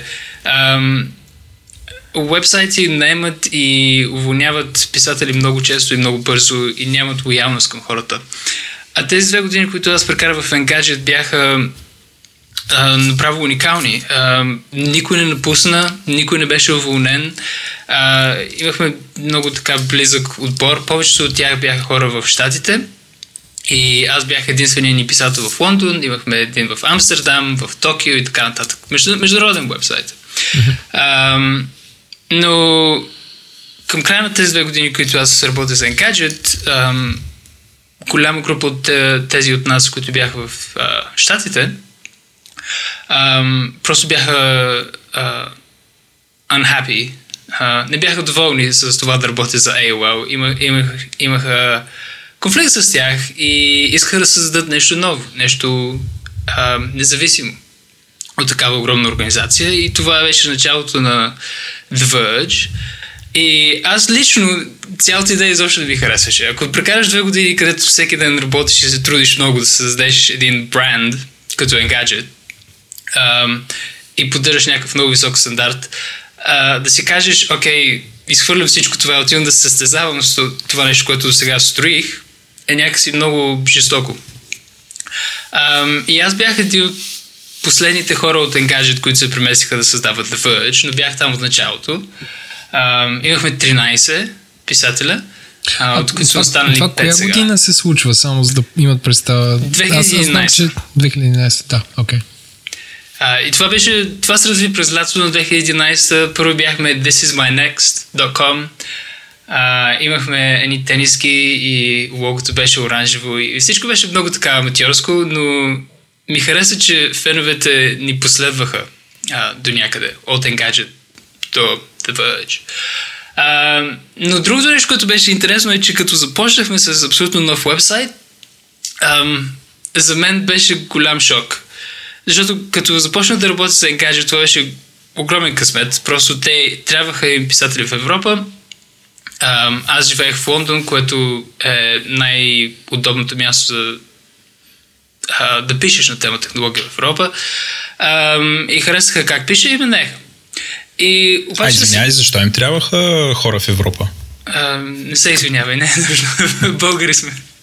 А, англичаните се извиняват Окей. много. Ам, защо не трябва хора? Ами защото има новини. А, има много, много новини, които да се пишат. Имахме само един писател в Европа в това време. И ам, всъщност аз бих казал, че сега е по-малко нужно, отколкото беше нужно по това време. По това време имахме Nokia, която беше голяма компания, а, Sony беше по-важна компания и Sony новини се случваха в японско време, което е а, Лондон е малко по-близо до него от а, Штатите. А, и затова имаше нужда. Аз винаги имаше нещо, което да се пише. А, но това, което искам да кажа, е, че с Engadget свикнах на това, че всяка врата е почти отворена за мен. Ако искам да правя ревю на Samsung телефон, обаждам се на Samsung в Лондон и им казвам I'm Vlad from Engadget, can I have a phone? И те го изпращат. Просто вратата е отворена, няма, няма въпроси. Започнем The Verge и започнем да се представям на хора. И пак казвам, I'm Vlad, но сега вече From The Verge. И за тя беше Ей. Ко- Кои сте вие? И, и, и тогава наистина трябваше да ти обяснявам, окей, ние сме тези хора, обещавам ви, ние, ние ще бъдем много популярен вебсайт, ще се случи, uh, have some faith in us и така нататък. Um, Тъжо някъде научих как работи индустрията и от по-низкото ниво и от по-високото ниво. Добре, като казваш популярен, за... не знам, някакви хора може би не знаят колко е популярен. А, тайна ли е колко е популярен? Колко, колко хора го четат на ежедневна база? Не. Не, ние трябва да сме горди от това, не трябва да е тайна. Ам, в август минахме последния ни рек- рекорд и сега в септември го подновихме. А, благодарение на това, че септември беше малко луд месец за тек новини. А, и сега най-новия ни рекорд мисля, че е 42 милиона уникални а, visitors на месец. А, Става, не е зле. Нашия подкаст има хиляда слушания. което, което за, за, за ние сме в нишата на нишата и Да, да. не се пъне много да го популяризираме, пак е много. А, а, а всъщност винаги ли си бил базиран в Лондон?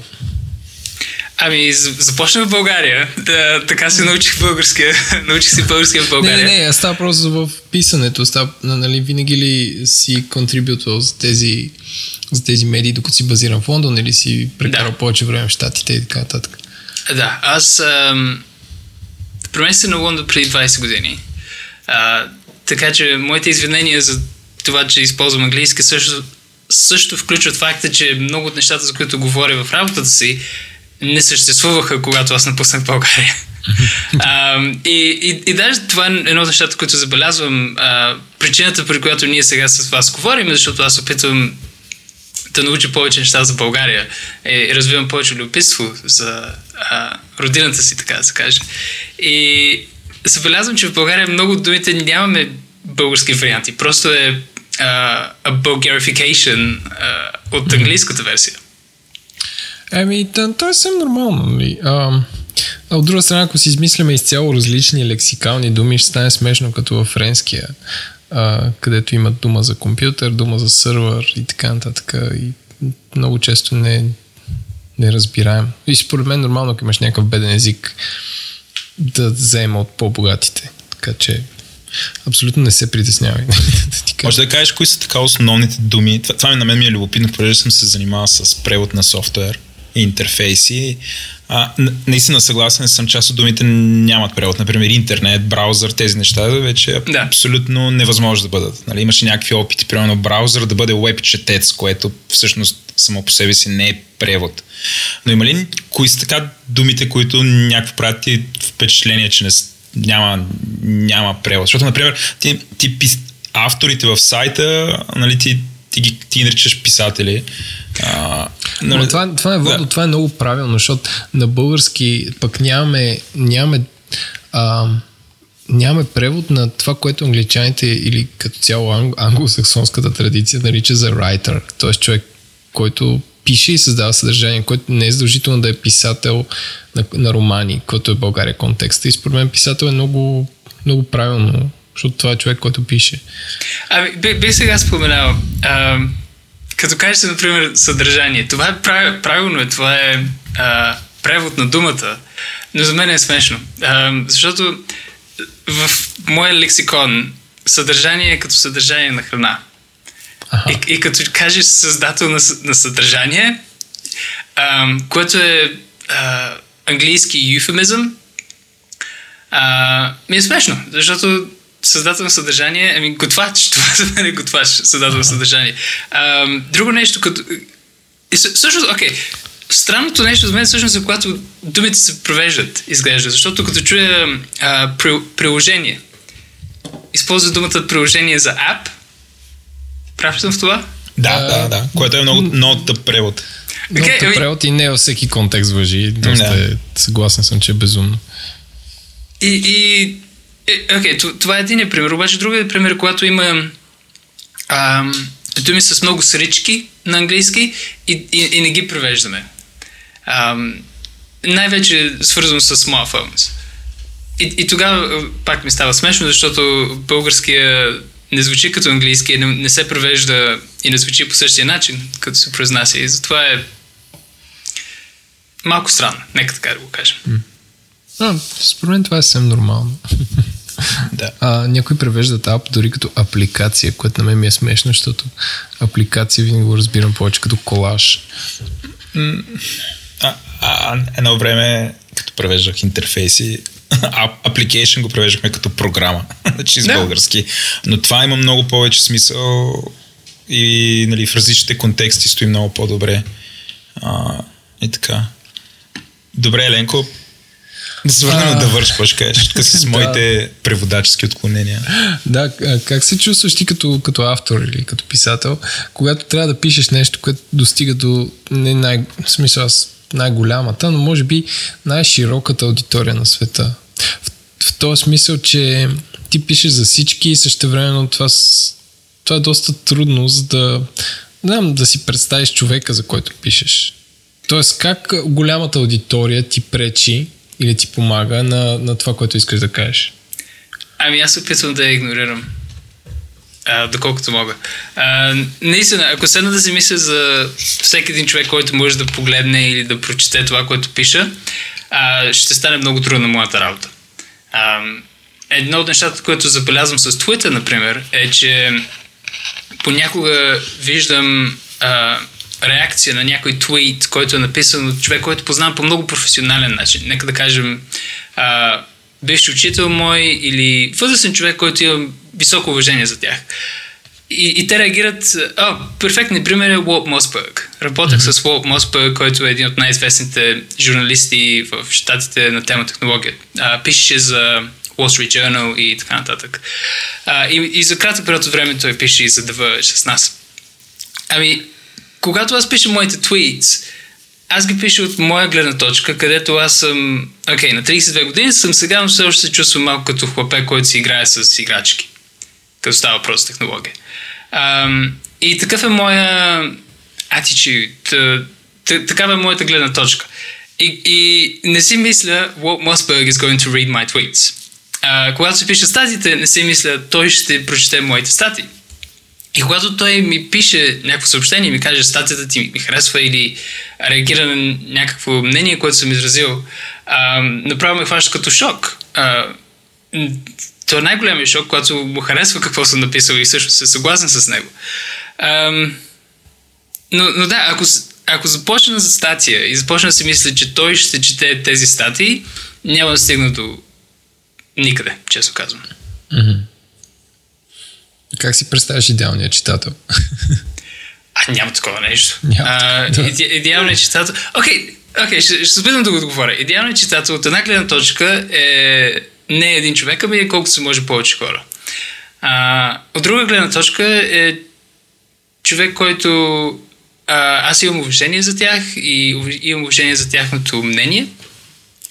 А, и този човек всъщност а, не е нужно да съгласен с моята гледна точка, защото аз също обичам да съм а, човек, който провокира мислене повече, отколкото а, се опитва да каже нещо, което всеки е съгласен с него. А, но това е. Ако някой човек, на който а, има уважение за тяхното мнение, а, харесва какво върша, това ме удовлетворява. О, перфект, окей, okay, перфектен пример. А, в момента аз съм а, my big passion с слушалки. Mm-hmm. И правя ревюта на слушалки. Uh, правил съм ревюта на телефони 10 години вече и почва да ми става скучно. Слушалките са много по-интересни за мен в момента. И наскоро в uh, септември месец имаше IFA, което е Technology Show в Берлин. И там се срещнах с Biodynamic, които са малка немска компания, които правят слушалки, uh, качествени слушалки и микрофони. И когато отидох при тях, а, започнах да се представям а, и да казвам, ами аз пиша ревюта на слушалки на интернет и така нататък. Те видяха значката ми и името ми. И човекът, с който говорех, а, той, той ми каза, че ме познава, че знае моите ага. статии. И ми каза, че му харесва моето писане, било дълбочено и така нататък. И аз вече сега се прехвалвам. Ама това е моя идеален да, читател, защото той прави тези продукти, за които аз пиша, и мисли, че моето писане струва нещо. И това ми беше много приятно да го чуя. Е, това е, съгласен с теб.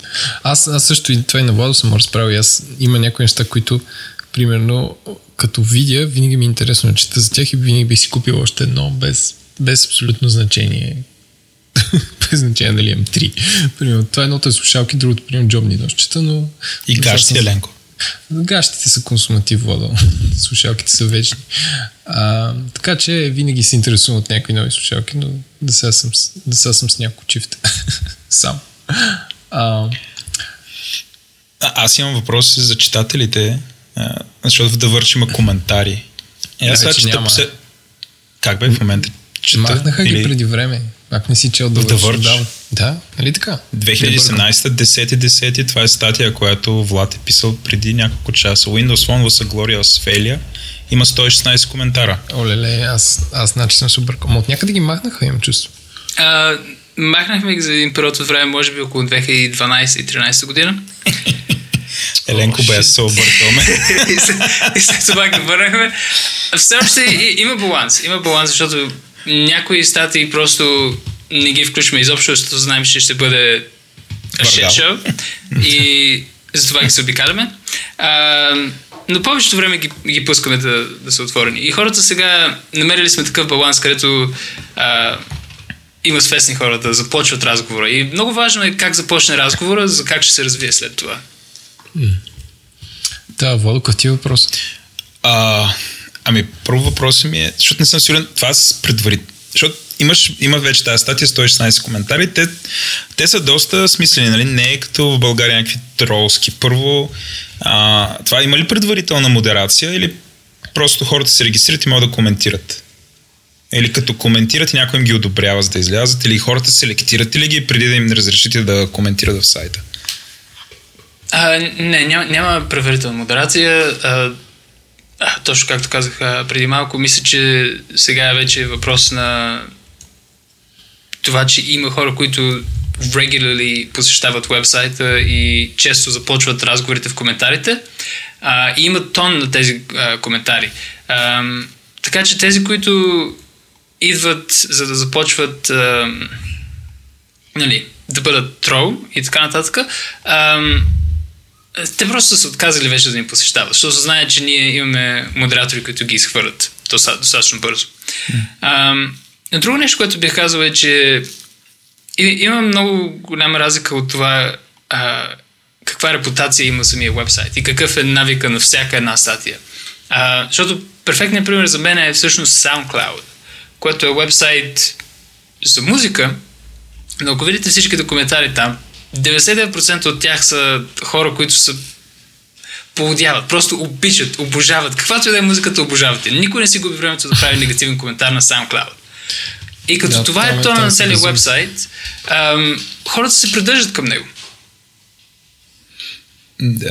А ти, ти говориш ли си с хората, в смисъл, отделяш ли време или още вас поощряват ли ви като автори в да да си да имате някакъв диалог с тия, които ви коментират под статиите или въобще какъв нетикет, това е много стара дума, но нетикет трябва да спазвате или имате ли някакви такива гайдлайнс, примерно как в социалните медии, все пак нали, всеки един от вас, който пише за да върши, а, той сам по себе си е бранд. А, нали, въобще, как, какви са ви а, правилата за това или добрите практики? Ами, не, не бих казал, че имаме правила. А, ако ня, някои от нашите писатели, например, а, са имали негативни, а, негативен опит с а, това да са работили в други вебсайти. дали е защото си жена и мъже а, коментират на това, че си жена и не можеш да пишеш на тема science или technology, каквото и да е. просто коментарите всеки си има личен а, relationship, така да се каже с тях. Така че няма правила, няма, няма изисквания. единственото нещо, което очакваме е, че хората, точно както казваш, представят вебсайта с начин по който се държат не само в писането си, но и в коментарите на, на сайта и на Twitter и всякакъв вид social media. и следователно те не могат да бъдат ужасни хора. Mm-hmm. Нали, надяваме се, като наемаме хора, че ще бъдат свестни, а, но също това е очакването, че всеки трябва да знае, че представя вебсайта като е на интернета. А как, значи това е такова малко, може би, моят лично впечатление, ма сигурно за да върч или с някакви споделени ресурси там от Vox Media, сигурно работят 200 души, не знам, така си мисля, нали, с целият девелопмент и така нататък. Но как го постигате това, че аз специално като чета The Verge, имам чувство, че се пише от петима души, което пак не е вярно. Нали? И мога да назова голяма част от авторите. А, тоест, как, имаш ли ти такова впечатление или нарочно ли го целите или така се получава? Ами, честно казвам, аз не знам колко хора работят за Fox Media. Това число се променя често и ам, много тези неща, даже бих казал, са невидими за мен. А, и това е едно от хубавите неща за работата, че много от нещата се случват а, дори, дори и за мен behind the scenes, което е най-доброто. Аз искам да пиша, искам да, да творя каквото творя. А, и това е другото нещо. Това се наричам писател, не журналист. Аз не мисля, че съм особено добър журналист, защото за мен да си журналист означава да правиш а, репортаж, да докладваш фактите. А на мен фактите ми стават скучни много бързо. Е много по-интересно да имаме мнение на фактите. А, и аз мисля, че целият интернет му е много по-интересно да има мнение на фактите. Въпросът е да имаш умение с мнение. Виж колко съм добър с българския. Рима даже правя. Да, Супер си. Ам, това, че имаме а, такъв тон, който звучи а, а, consistent, е хубаво. Ам, аз честно казано, рядко ми е да имам шанса да, да чета сайта като външен човек. А, прекалено, прекалено вътрешни неща, прекалено много вътрешните неща познавам, а, но имаме редактори, а, всички се редактираме един друг, никой не е оставен да пише без никой да му погледне работата, така че а, въпреки, че нямаме някакви а, пак правила или твърди изисквания, опитваме се да бъдем consistent и да имаме а, най-вече на тема технология е лесно да ако имаш 6, 10, 12 писателя, всеки да има различно мнение на различни продукти и да звучи малко disjointed. Um, и тогава единственото нещо, което е нужно е да имаш communication между хората и да когато има някакви а, несъгласия, да ти ги установим и да а, и то не е нужно винаги да сме съгласни, защото това не се случва. Всички да сме съгласни на какъвто и да е продукт или тема. А, но ако имаме несъгласие, ние трябва да сме способни да го изразим на самия сайт. А добре, то в този ред на мисли, как балансирате примерно между, дайде сега най-тъпия пример, между платформите, нали, а, про Android и про Apple. Как, а, както примерно имаше една медия като New York Times, която а, редакционната и политика е примерно да са по-скоро демо, демократи, а не републиканци. Това е заложено в самия, самия вестник и самия сайт. А, как, как балансирате между, не знам, между различните гледни точки, които имат в вашия случай на различните компании? Um, хм. Ами често казвам, ние нямаме като Verge Policy а, на тази тема. По принцип, ам, винаги третираме всеки продукт на, на базата на как ние а, го... Не, винаги третираме всеки продукт индивидуали, така да се каже. Не го, mm-hmm. не го третираме в изолация, не го третираме в вакуум, където да няма значение, че iPad е част от история с uh, добър Apple дизайн uh, или че е част от the Apple ecosystem. Включваме тези неща в анализа, но не си мислим на тема brands. Просто защото да разделяш неща, ами, аз даже бих казал това, което ми казваш New York Times, че ще бъде по-демократ, отколкото Republican, това отново е stupid. За мен е глупо, защото а, това са етикети, които означават нищо. А, ако, ако си помислите какво означава Republican като Абрахам Линкън и Republican като Доналд Тръмп, много добре знаете, че двете неща са почти не съвпадат изобщо. Да, но то, те, те са доста са се променили, а, как да кажа, самите партии от тогава до сега, но нали, има някакви, ако, ако, ако трябва да направя сравнение с политическа медия, нали, примерно Guardian са в Англия, те са по-леви, нали така? Да. Окей, okay, раз, разбирам да. какво, Смисъл, разбирам какво там, там им е заложено и нали, ти като казваш, че нямате, то може би всъщност е логично нямате, защото а, толкова бързо се, се обръщат екосистемите и изчезват, че не можеш да имаш консистентна политика в това отношение. Примерно. Не можеш да сте про Windows, защото Windows на мобайл поизчезна малко. Ами, ами за, нас, за нас разликата просто си е качество. И добър пример, който мога да дам е uh, Adobe. Да. Adobe правят софтуер като Photoshop и Lightroom, които за мен са близо до магия. Нещата, които можеш да постигнеш с Photoshop и Lightroom с снимки. Okay? А, но Adobe също е а, отговорно за Flash, което е най-insecure интернет софтуер на света. Okay? Да. А, Google, а, ако си спомняте изобщо, защото Google Spaces съществуваше два месеца и те се отказаха от него, миналото година мисля, че беше. А, Google създава всички тези а, co-working and team-working and chat applications почти всяка година. Google говорим за Google+. Plus. Mm-hmm. И толкова много неща, които просто отиват никъде. They're just complete failures. Okay? Mm-hmm. Но в същото време Google отговорен за Gmail, Google Maps, Chrome, YouTube и толкова много други неща. Не можеш просто да си кажеш, ами ние сме um, pro Google, uh, mm-hmm. вместо pro Apple. В, сега, в сегашния момент Добре. аз мога да кажа, например, че предпочитам Google Products. И, uh, използвам Google Pixel. Um, аз съм един от тези странни хора, които много му харесва да използва Chromebook. Um, и по- повечето неща, които имам аз, са свързани с Google. И използвам Chrome, така че на всеки компютър а, паролите ми и така нататък а, използвам на, на Google софтуер. Um, но ако погледнем, да кажем, преди 4-5 години, Apple ще, ще е бил отговор за това нещо. Защото Apple правиха най-добрите лаптопи, най-добрите телефони, най- най-добрия софтуер като uh, macOS, OS X и така нататък. Така че тези неща просто се променят и ние се движим с тях. Това, което е най-качествено, е това, което ние хвалим най-много. Добре. А, какво влияние според тебе, т.е. може ли, да, какво влияние според тебе има едно световно ревю на някакъв световен продукт и, и притесняваш ли се и може ли според теб с ревю да навредиш на продукт? Um, Тоест, съжалява ли си някой път, примерно си бил много, т.е. твоето мнение за нещо, си бил прекалено крайен и това е попречило и никой не си го е купил или, т.е. такива неща минават ли ти през главата?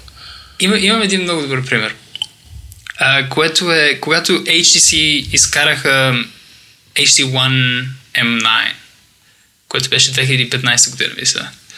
А, и с, с този телефон имахме 4-5 дни преди началото на MWC в Барселона, шоуто. Mm-hmm. HTC, една, една група журналисти и технологи журналист ни поканиха в Барселона и ние го тествахме телефона а, основно. Така че почти имах достатъчно информация, цял ревю да напиша, но му написах само превю. Mm-hmm. И това го нарекох uh, The World's Most Beautiful Disappointment. Защото като дизайн този телефон беше фантастик. Uh-huh.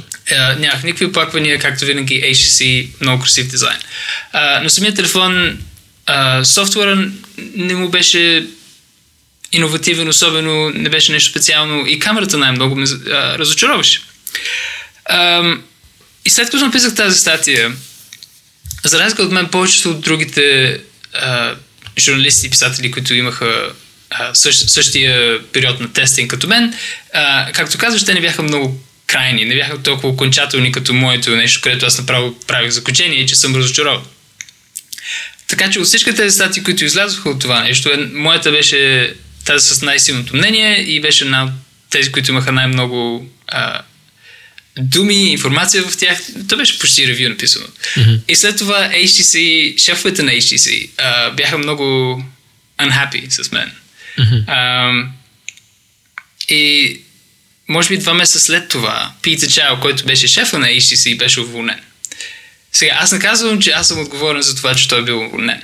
Но аз знам, че реакцията, която този телефон получи, е, доведе до това, че той си загуби работата. Сега, за мен това е нещо, което аз мога да погледна а, като гледам обратно към миналото и си мисля по въпроса. Не мога да ги мисля тези неща, докато си върша работата. А, шефа на HTC се загуби работата, защото този телефон нямаше добра камера. Ако телефонът имаше добра камера, аз ще го прехваля, защото да ме ми харесва HTC дизайн. Тази година съм писал за HTC U11 и съм го хвалил пет пъти вече на сайта. Ам, но това не се случи, така че аз не съм човек, който I'm not acting, I'm reacting. Mm-hmm. Значи, моето нещо е реакция. Аз просто се опитвам да направя като, да бъда като огледало и да направя а, рефлекция на българската не е правилно. Отражение. Отражение. Благодаря. Yes. Да. Отражение. Да направя отражение на това, което виждам, на това, което чувствам, това, което е в ръцете ми. Защото аз мисля, че аз знам, че имам огромна привилегия за това, че а, всеки друг, като му е любопитно за да ми е продукт, аз седа и си играя с него. Okay? Но тази привилегия за мен също е отговорност да бъда искрен и да бъда точен с това, което изпитвам като използвам тези продукти. Mm-hmm. И това, аз, сега, ти, ти мислиш световно ревю, световен аудиенс и така нататък. Аз не ги мисля тези неща. Аз просто мисля, а, говори ли а, по начин, който е искрен и е точен да опише the experience на този продукт. И просто там трябва да спра. Раз, разбрахте, няма да няма повече да е световни въпроси.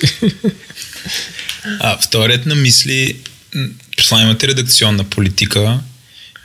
Какви са основните принципи, които защитавате, когато пишете? Тоест, примерно, две страни, нали, ако има някакъв конфликт, трябва ли да представите мнението на двете страни? А, имате ли някакви неща, от които се въздържате, примерно някакви мега скандали, такъв тип неща? Ами не бих казал, че има много да, такава политика. Политика за нас е неприятно нещо. Опитваме се да, да го избегнем. Ам, и аз бих казал, че аз съм малко уникален в нашия отбор, защото ам, съм бил с сайта от началото. Устарях вече. И, и хора, ме, а, хора вече ме виждат като senior person. Така че ам, никой не ми казва какво да пиша, никой не ми дава задачи. Аз по-често поемам повече задачи, отколкото имам време да ги пиша. Ам, и, и в тези случаи, както казвам, имаме процес за редакция. Така че аз никога не публикувам нещо, което никой друг не го е погледнал. Никога не е а, моя личен блог на тема технология. Ам, но също искаме да всеки писател да може да се изрази по личен начин, да бъде personal. А, защото това също читателите харесват най-много, да бъдем, както казвам, искрени и лични мнения да изразим. Защото когато е наистина твоето лично мнение, става очевидно, че а, а, това е твоето мнение. Когато се опитваш да пишеш с на някой друг човек гласа, също е очевидно. А, кой, как определяте, то пак е свързано може би с стила на сайта, как определяте има някакъв голям продукт? Най-пресният пример, който, а, който имаме iPhone 8. Yeah, Google Pixel, Еленко. Е, не, не, аз Ти в твоя свят. За Google, за okay. Google, не, не в моя свят, просто не съм чел още за Google Pixel 2. А, примерно, как а, избирате дали ще е текст, дали ще е видео и текст, дали ще е слайдшоу, дали ще е... Тоест как определяте формата, по който мултимедийно ще излезе на сайта. Примерно за iPhone 8 беше 12 минутно доста добре заснето и обяснено видео ревю. А, как, как избирате, нали? Примерно, предполагам, има голяма тема нови iPhone, има екип от хора, които работят и, и те казват, сега тук ще направим еди колко си текст, еди какво си видео и така, така. Как го правите това? Ами няма, няма особена формула за тези неща, честно казано. Ам, нашия професионален видеоотбор са в а, Штатите. Mm-hmm. Така че по принцип, когато аз се, лично се включа в нашите видеоревюта, е когато аз посещавам Штатите. Нямаме същите а, същия отбор тук в а, Лондон или в Европа. А, по принцип с ревютата ако е голям телефон, винаги има написано ревю, така че това не е въпрос дали ще го бъде или няма да го бъде. Ще има написано ревю. А, ще има снимки свързани с всяко ревю. А, въпросът на видео е, зависи от самия продукт, зависи колко видео ще, ще има. А, защото има, има, има отбори, които се занимават с това YouTube видео, Facebook видео, Instagram, как ще представим неща на Instagram, също другото нещо е, че ние нямаме а, фиксирани процеси все още. Все още експериментираме с много тези неща, защото никой не е 100% сигурен а, кой е най-добрият начин да се третират тези продукти и ревюта. А добре, как си избирате нова... А, нова, т.е. излиза някаква нова социална мрежа, примерно. Излиза новия Snapchat. Кога си казвате, ей, добре, почваме, нали, назначаваме екип да прави това. А, и почва да прави съдържание специфично за тази мрежа. Или, примерно, тук от приятелите на шоуто а, питаха, смяташ ли, че примерно AR ще бъде адекватен, адекватна среда за разпространение на новини или за ревюта на слушалки, примерно? Ако напредне до там технологията, кое обръща, кое прелива чашата и кате, добре, почваме и там. Или кога си казва те, примерно, еми вече няма да правим нищо за Google+. Google Plus. Това беше кога? 2012 година, Не, когато трябваше да се е, че представи. Google Plus още го има. Има още хора, които не се това. Това Окей. като... Google дава Google Plus. бонус. Google дава Аз имам бонус. 114 followers на Google+. Plus, okay? Е, Това число не се е променило тази година. Беше 106 в началото на година, са на 114. So that's how viral you can be on Google+. Plus. Um, защото а, по-голямите ми статии, които пиша, аз ги изпращам там и те умират. Um, но за, за мен, аз, аз лично го използвам като списък на тези статии, така че поне поддържам списък на интересните статии, които съм писал. Ам, имаме си хора, които се занимават с тези неща. Аз често казвам, това е част от а, бизнеса, която е а, невидима за мен, ако не съм особено любопитен по въпроса. Ам, използват се числа, използват се а, а, статистики и така нататък Ясно. и правят анализ и решават. Други хора ги правят тези решения. До сега съм бил щастлив, защото, например, аз не използвам Snapchat изобщо. А, а ние имахме по-голям presence на Snapchat преди, сега малко сме се дръпнали от него. Instagram е по-популярно и по-консистент. И на тема AR и как, как го наричаме на български? Just AR? А, Смесена не. реалност. Смесен? А, не, Окей. не, някои го наричат, а, сега това ще си стори много смешно, а, а, добавена реалност.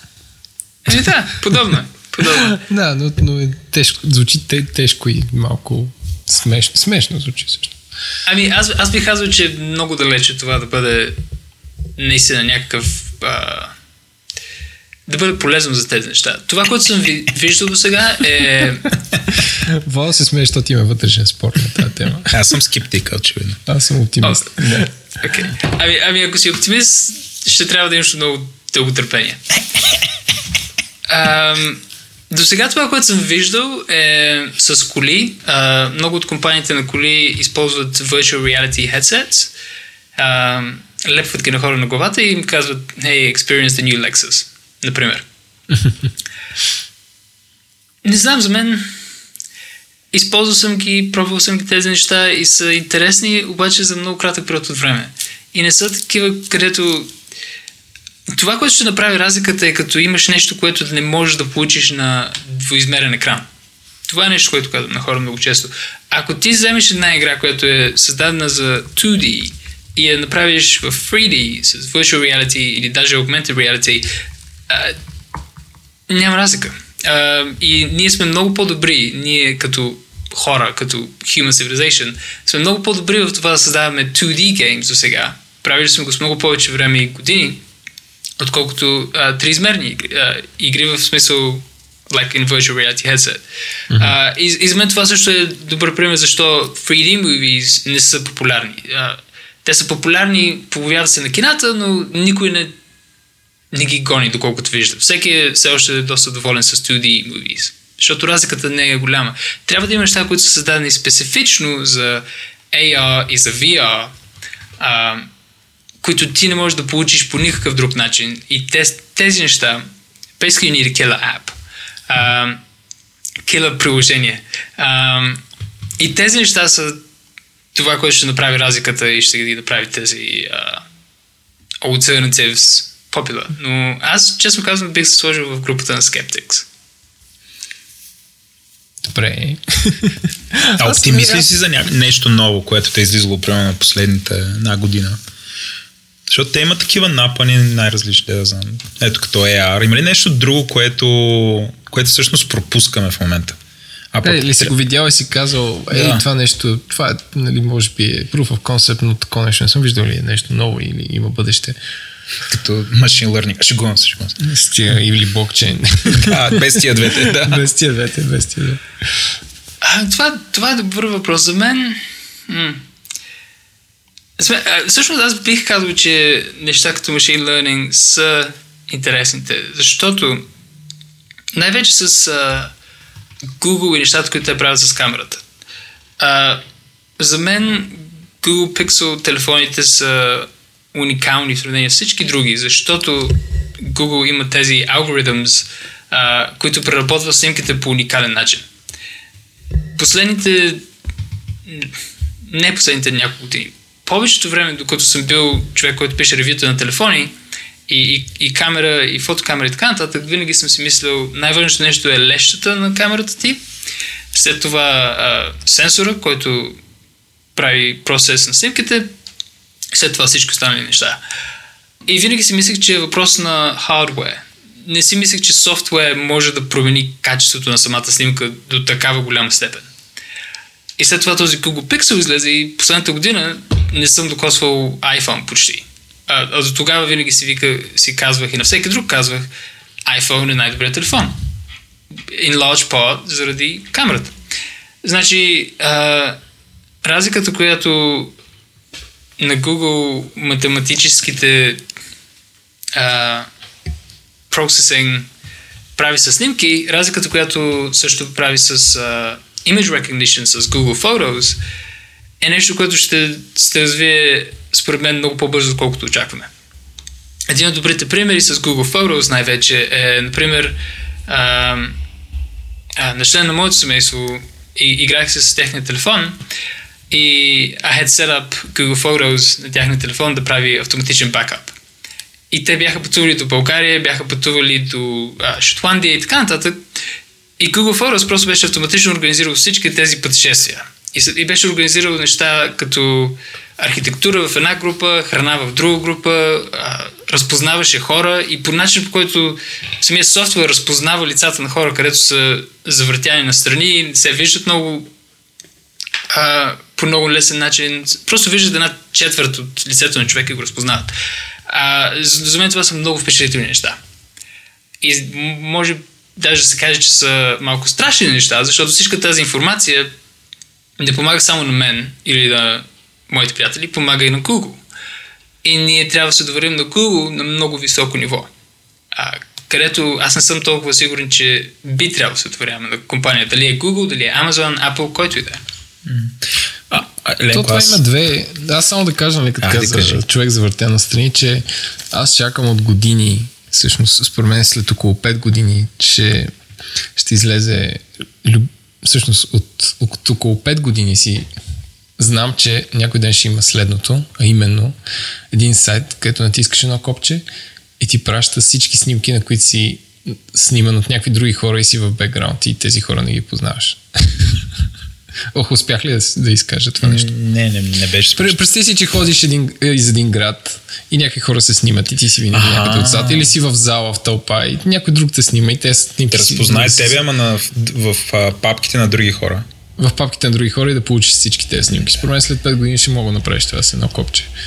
А, те и сега могат да го направят, просто явно, нали, това, защото това е privacy breach, защото те все пак така, са снимали така, нещо, това, че ти си така, на фона така, не би ще, трябвало да продобиеш Това ще е за мен killer feature за machine learning и за, и за целият този awareness за кой кой е в интернет. А, да, искам, искам да кажа, че аз съм много оплашен от, от тези неща, които прави. Чай, аз, аз да ви оплаша още повече, защото тук си говорим за а, говорим си за нали, някаква невронна мрежа разпознава картинки и класифицира снимки, нали, архитектура, коли, ало.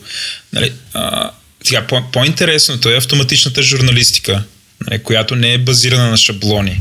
Има вече доста фирми, които се занимават с това. И сега вие двамата пишете, нали, някакси, между другото, Влад доста повече от теб, Еленко, напоследък. А, но все пак, какво ви е мнението за автоматичната журналистика? Нали, кога, нали, първо, от това притеснявате ли се? Защото това са някакви неща, които се считат, че тук до 5 години ще ни залеят много повече. Ама то това според мен Владо е за спортни резултати. Примерно, е, това е един, е спортни резултати, един, правиш шаблони, един, не, не такъв тип неща или един, financial добре, добре обучена машина не може да, да направи това, което Влад прави, ами да, да изрази мнение за слушалки или, mm. или как се Но почувства, са, когато еди. Не са съгласни с теб, че това до няколко години няма да е възможно. Еми, не знам. Защото, нали, аз съм скептичен. Добре, а Влад, ти скептичен ли си? Между Влад или как, как предпочиташ? Едно, едното нещо, което не предпочитам е Владо. Защото като бях малък, когато направих каквато и да е беля, Това беше името, което чувах. um, така че Влад е fine. Влад е окей. Okay. Добре. И на мен Аз- чужденците аз- ми викат Влад и на мен ми е супер странно затова предпочитам Владо и ги уча за Владо, така че имаме тук разбирателство с теб. Нали, поделихме тая територия. радвам се. Радвам се, че сме различни. Това е другото нещо. Да не сме и двамата Влад, защото тогава ще е ужас. Екстра, екстра. Ам, аз, аз също бих, бих казал, че съм скептичен, защото ам, да, да създадеш система, където а, компютър да изразява а, факти и да ги изразява по такъв начин да звучи, че човек го е написал, това вече е създадено. Ако се чували за играта Football Manager, а, която тук в Англия създават, аз работех върху нея, между другото, 2006 година бях тестър на Football Manager. Ам, си нямал живот. Yes. Щом си играл тази игра. Познаваш играта. Ви- Виждам, Да, че си играл също. Да. Ам, но тази игра, целият начин по който тя е структурирана е чрез информация като текст. И всичко в нея е направено чрез системи. То няма даже artificial intelligence в него, просто е, както казваш, шаблони, където имаш парчета текст и е вкарано този отбор, победи срещу този отбор по един какъв си начин и самият текст просто трябва да бъде достатъчно а, очарователен, за да за да те държи и да те придържа да искаш да го четеш и да продължаваш да играеш играта. Ам, но аз бих казал всъщност за журналистиката аз не мисля, че е нужно да имаме, така да се каже, в кавички роботи, които да ни заменят. Това, което аз виждам с журналистиката е, че всъщност не е нужно да имаш професионални журналисти. А, ако журналистиката е докладване на факти и събиране на факти и така нататък, ами погледнете Twitter, погледнете Reddit. Знам, че те не успяват и много често имат грешна информация. А, но те събират всичка тази информация така или иначе. И много често те са първи с правилната информация, както са първи с грешната информация. Това е една, една от гледните точки. Другата е, като говорим за social media, ами нашата работа преди е, имало е случаи, където аз ще отида някъде и никой друг няма да има достъп до това. То, честно казвам, не, аз съм и а, поколението преди мен. Ще отида някъде, няма да има друг достъп до това нещо. И единственият начин ти да чуеш за този ивент или случка е аз да напиша по въпроса, да си напиша моята статия. Okay? А сега, аз докато седна да напиша моята статия, някой друг го е сложил на Snapchat, на Instagram, а, YouTube live streaming, Facebook, където и да. е.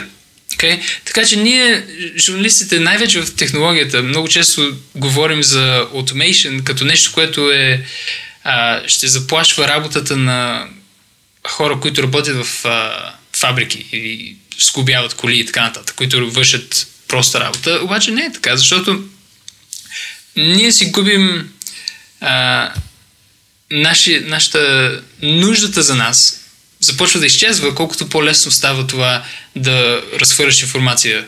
И не само информация, като текст, ами и снимки, и видео и, и така нататък. Ами, а, аз и, имам случаи, където аз съм отишъл на ивент и не е било важно дали качеството на снимките ми не е било толкова важно и с Google Pixel съм правил снимки вместо с професионалната си камера.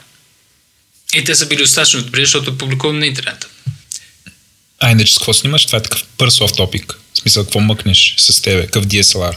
Или там? А, ами, това е хубавото нещо. Не мъкна DSLR. А, използвам Fujifilm XT20 okay.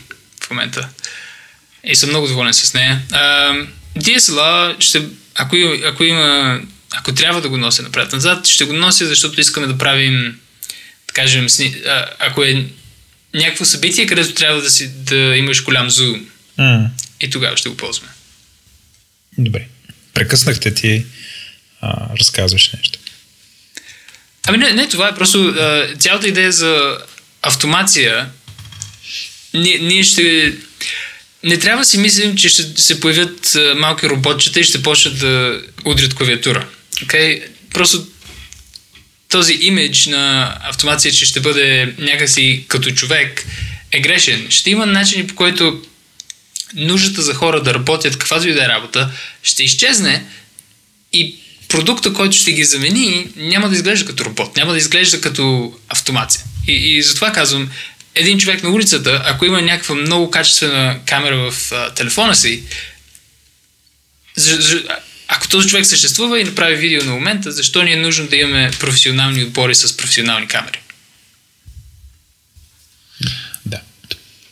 А, тествате ли продукти, които още не са на пазара? А, някакви прототипи, а, като това въжи за всичко, нали? хардвер, софтуер, някакъв а, нов вид работен процес. Да, повече, повечето време се случва с а, телефони. Те ни ги дават една-две седмици преди да а, започнат да ги продават. А, Galaxy Note 8, например, LG V30 Не, не, така говоря за нещо, което примерно ще излезе след т.е.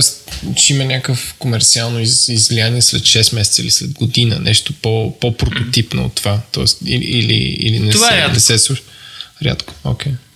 Това е рядко. И, и, и честно казано, би било сигурно срещу нашата етика, защото тогава ние не правим ревю на продукта, а, а ние даваме като... А, ние се включваме в развитието на продукта. А, и тогава е малко сиво нещо, защото с нас а, ние, ние не приемаме подаръци от компании, като ни изпратят продукт, направим ревю и го изпращаме обратно. Mm-hmm. А, и ние не сме част от а, product development. Така че предпочитаме да ни бъде изпратен завършения продукт, след това да напишем ревю на него. Аз, например, няма се чувствам особено комфортно, ако направя някакво ревю на прототип и след това не мога да публикувам каквото съм а, направил на вебсайта. Да, ти не си бета-тестър все пак. Да. Добре. А кое за тебе, като, като направиш някакво ревю, най, най, най-приятното или най-awarding нещо след това? Да, да има много трафик, а, да стане viral, да получиш интересен фидбек. Да. Всичките тези неща. Всичките. Ако, Разбира се. ако висят на една скала, кое би спасил? кое е най- най-милото ти? А, ами, пак се връщам на това.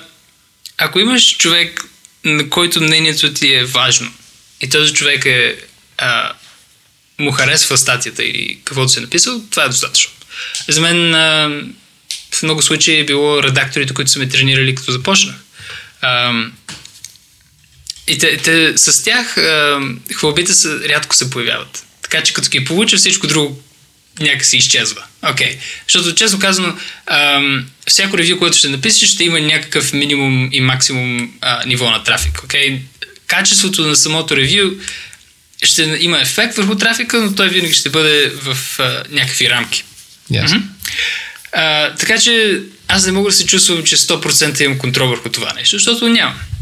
Но това да напиша достатъчно качествена статия, за да провокирам, така да се каже, някои от тези хора, които са ме научили моята работа, а, да ме похвалят, мисля, че това ще е както, както го обрисува, а, нещо, което бих желал да спася.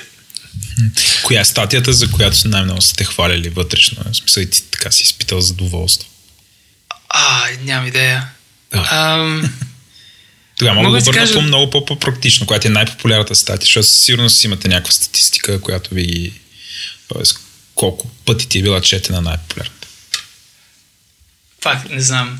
Не знам. Това, това ще звучи а, арогантно, но нали сме българи, нека да сме искрени. Не знам. Прекалено много от тях имах, често казвам.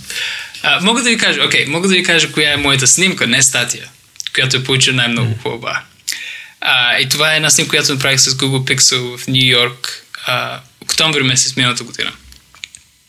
И това, и това беше в дъжда, имаше вятър, дъжд и прес- пресичах една от големите улици на Манхатън и докато го правих това, погледнах отстрани от мен и просто светлините и как се отразяваха, отразяваха от а, мокрото шосе и така нататък беше много красиво.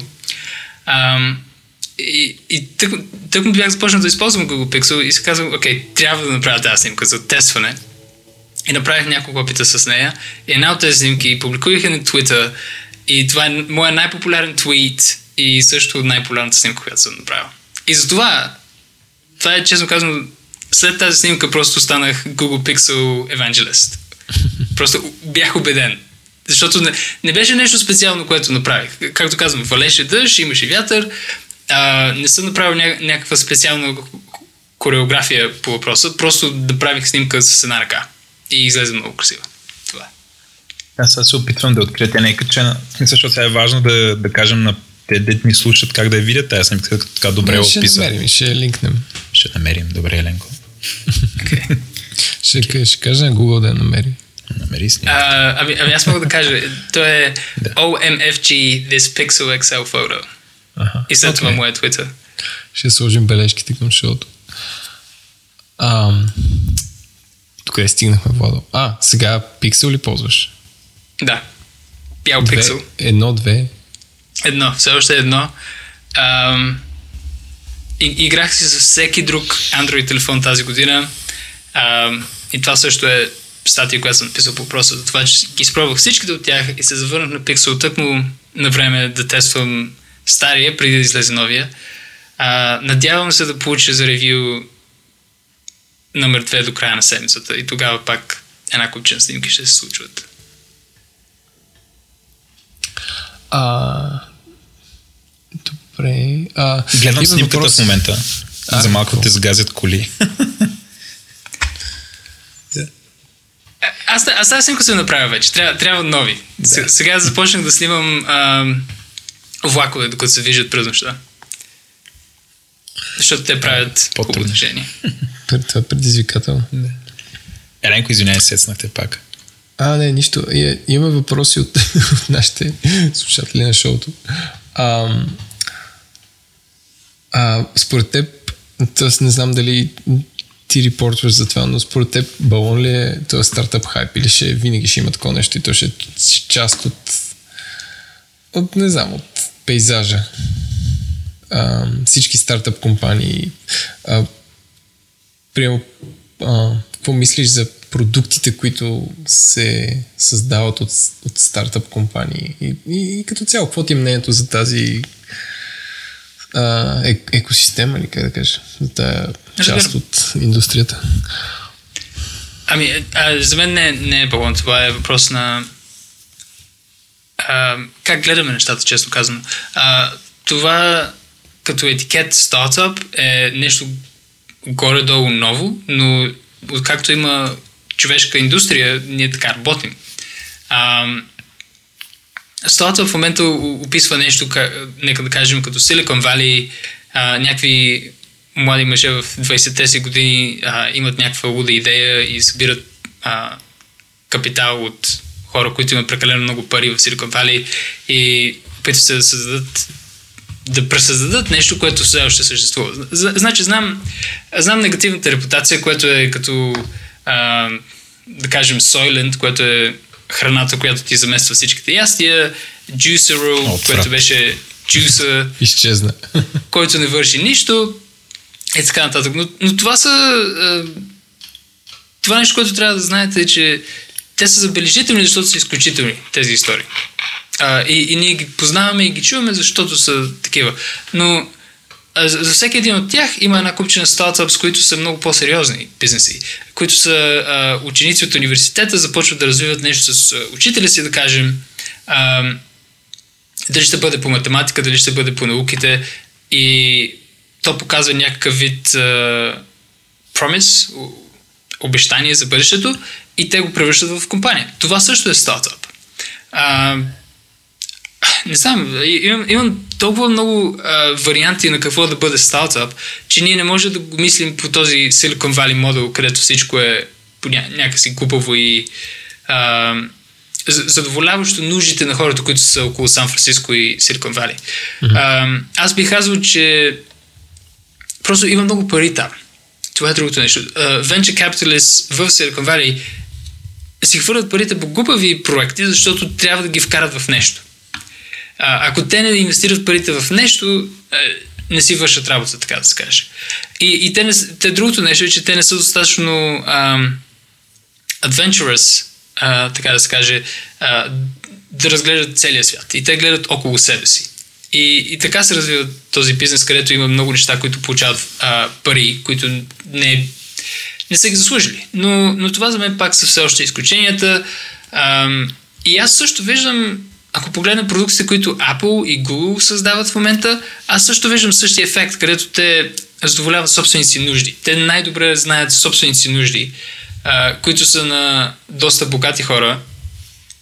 на които им е някакси прекалено трудно да си отворят шторите сами или да светнат лампите и така нататък, и следователно трябва да имат спика във всяка стая, който да поема инструкции и такива неща. За мен е прекалено това нещо. И не мисля, че те решават най-големите проблеми на света. А, ако си Google, Apple, а, имаш стотици милиони, милиарди долари в пари и след това твоите най-големи продукти са някакси луксове и ненужни неща. Като кружки, които си сменят цвета и ти ги управляваш yeah. сам. Да. Икея са пуснали такова нещо. И Филипс. Филипс са лидерите по този да. въпрос, но окей, okay, нека да създадем този свят. Нека да създадем света, където ние като хора не трябва да докосваме нищо около нас. Всичко е а, контролирано с нашия глас около къщите ни. Не трябва да чистим нищо, защото има а, роботни машини, които чистят пода. Окей, okay, колко е по-добър света, отколкото е днес в момента? Според мен малко, т.е. излишно сложен. Точно така. И, аз, за мен, една от трудностите, които имам, е да обясня на хората, че да, аз ми харесва технологии, обожавам технологии. Както казвам, телефони и слушалки а, са за мен страст и ми е много интересно самите детайли, как се променят с всяко поколение. Но в същото време аз усещам задоволение, ако върша някакви физически усилия и трудове за себе си. Ако си измия собствените чинии, okay, за мен това е постижение. ако си изпрат дрехите, ако си, ако си изчистя апартамента, за мен това е нещо, което аз свърших и защото е физическо действие, някакси се чувства, че имам връзка с света около мен. Ако всичко е контролирано с гласа ми, е, за какво имам тялото си? Защо съществувам аз? То, то става а, психологически и а, философ, философиси. Yeah. Философски question. Yes, философски да, въпрос. Тогава. Добре казано. Добре казано и това ми напомня за... Тук в, в новия сезон на Саут Парк има епизод за, за Алекса. Не знам дали си го гледали, в който сега с риск да спойлна. А, ще ми простите. А, м- си, нали, Алекса стана доста популярна и всякакви хора си я купиха в Саут Парк. И а, тези реднеците, които постоянно крещят, нали, they took our job, започнаха да крещят, че Алекса им е взела работата и затова а, а, им предложиха да им дадат работа. И всъщност им дадоха работа да работят Алекса. И ги монтираха всеки реднек, по един реднек в къщата, на който му казват, запиши ми и какво. Смисъл беше доста абсурдно, но всъщност като го, нали, по този начин, като се обърна, всъщност нали, аз останах с впечатлението, че един вид Алекса е нещо съвсем различно, защото един вид като върнаха човека да го върши това, нали, то, то беше супер абсурдно, т.е. той не можеше да замени Алекса. А, както да е, нали, нали, пак стана по някакъв начин философско, което според мен е, нали, Саут Парк може да бъде философско. Да. Но да, това е интересно, интересен поглед. Аз, аз персонално съм доста скептичен. Вкъщи а, нямаме такова нещо. А, нито затъмняващи се кружки, нито, нито има не знам, то, съм сигурен дали Alexa още работи за България като хората. Или не, Google те Home. работи извън, извън UK и... А Google и... Home? А, не знам. Май това. Това, няма значение. Това е но, пак философски въпрос, дори да работи, как е не би, не бъдещето по света. А, нали, тук и хората с акценти, и хората от България, и, и, и става просто, че винаги ще, ще е по-назад по някакъв начин. Аз пък наистина те гласовите неща въобще не ги разбирам. Еленко, още два въпроса и да го оставяме човека да си почива. Българи сме, трябва да си почиваме. Да, трябва, трябва да си помагаме. А, въпрос от Димитър. А, ако една, пак ние имаме такова в шоуто за една скала. Значи ако на една скала с много краища стоят, стоят всички видове репортинг. На висят, не стоят ли? Висят, добре, висят. Чакай, а... ние сме на скала и те неща висят. Не, не, не. ти си ти пред теб има на скала и са застанали аудио, видео, микроблогове, текст, VR, AR. Кое би спасил? И, и с едно хора и висят. Не. Ти трябва да дръпнеш, имаш силите да дръпнеш само, но това са ни от дилемите. И ако искаш пак ги кажи. Аудио, Или ако видео, трябва да правиш сайт утре и можеш да си избереш само от едно. Аудио, видео, текст, VR, AR и Да. И микс медиа, каквото и да е това. Каквото и да е това. Да. Ами, ами аз бих казал текст. А, за мен това да пише най-доброто ми умение. А, всичко друго е някакси около него. Аз образованието ми беше исках сам адвокат и след това започнах да уча право и разбрах какво означава да бъдеш адвокат и избягах. А, но винаги писането ми е било най-доброто умение, така че за мен текст винаги ще е правилният отговор. Обаче ще бъде текст на тема аудио и видео. И телефони, и слушалки, и всичко останало. Добре.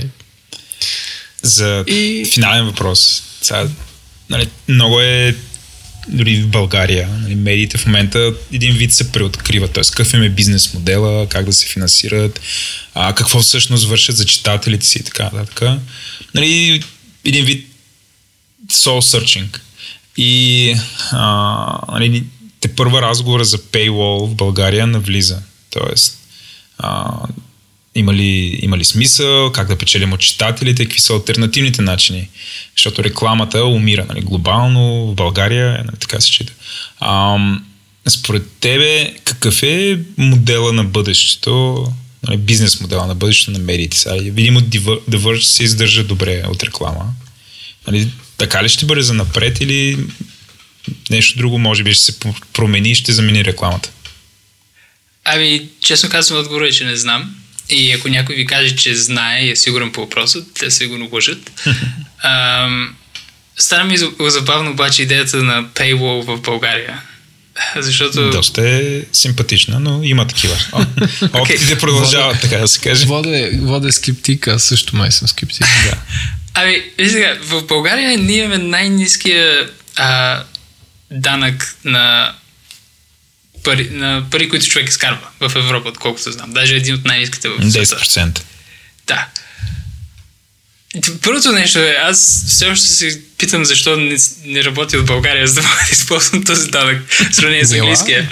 А, но ако не можеш да получиш повече от 10% от хората като данък, за да поддържаш държавата си, как можеш да се надяваш ти като онлайн публишър да получаваш консистент а, пари от същото поколение, население от хора? А, за мен това не, не съвпада.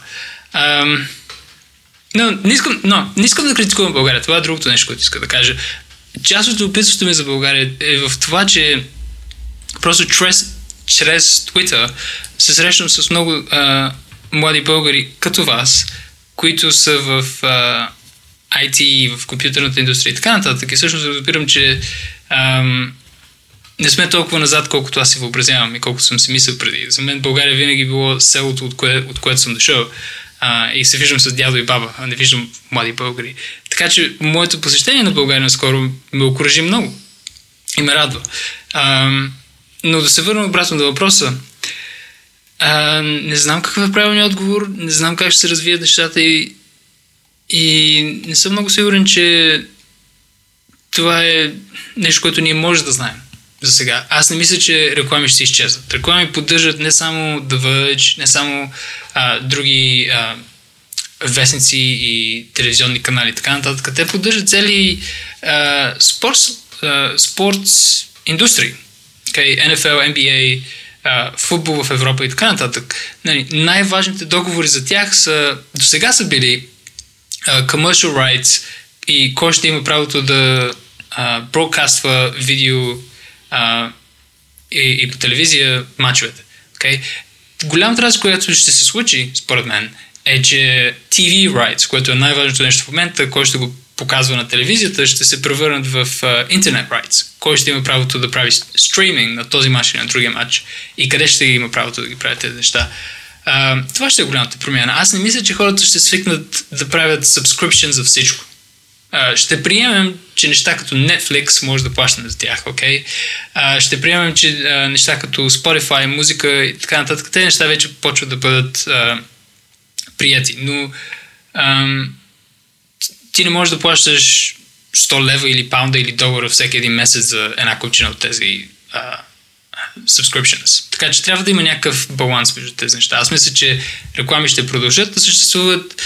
Uh, надявам се, една от големите ми надежди е, че ако наистина влезе в тази ера с AR и VR, а, те не са ужасни и не са както ние всички може да си представим да са you know, in your face. А, Като но, Black Mirror. Да, точно, точно така. Точно това се надявам да не бъде случая, но честно казвам, това е най-приятният вариант в момента. Добре. Много ти благодарим. А, питайте За нищо. нещо за България. Да. така и така, само ние те питаме. О, да питам за сещаш. България. Да, бе. Всъщност основният проблем на България е, че има първо специално за а, а, според мен за хора за англичани, защото аз работих 5 години в една българо-английска компания. И основният проблем е, че не ми звучи смешно. То е нещо като Каспичан. И то звучи като нещо супер тъпо и изостанало. Тоест самата, самата дума България звучи така. И те, доколко знам, са имали едно детско за някакви кукли, които са имал един Uncle България също. И Да. всички ме е смешно. И, и нали оттам идва цялото това снисхождение, но всъщност ам, основен проблем е на, на, а, на някакви хора, като ги канеш насам, че те нямат никаква представа, като идват тук най-често са супер впечатлени от нали, отношение, каквото е било, но, но номера да дойдат. От Шкембе чорбата. да, нали? Шкембе, чорба и така нататък.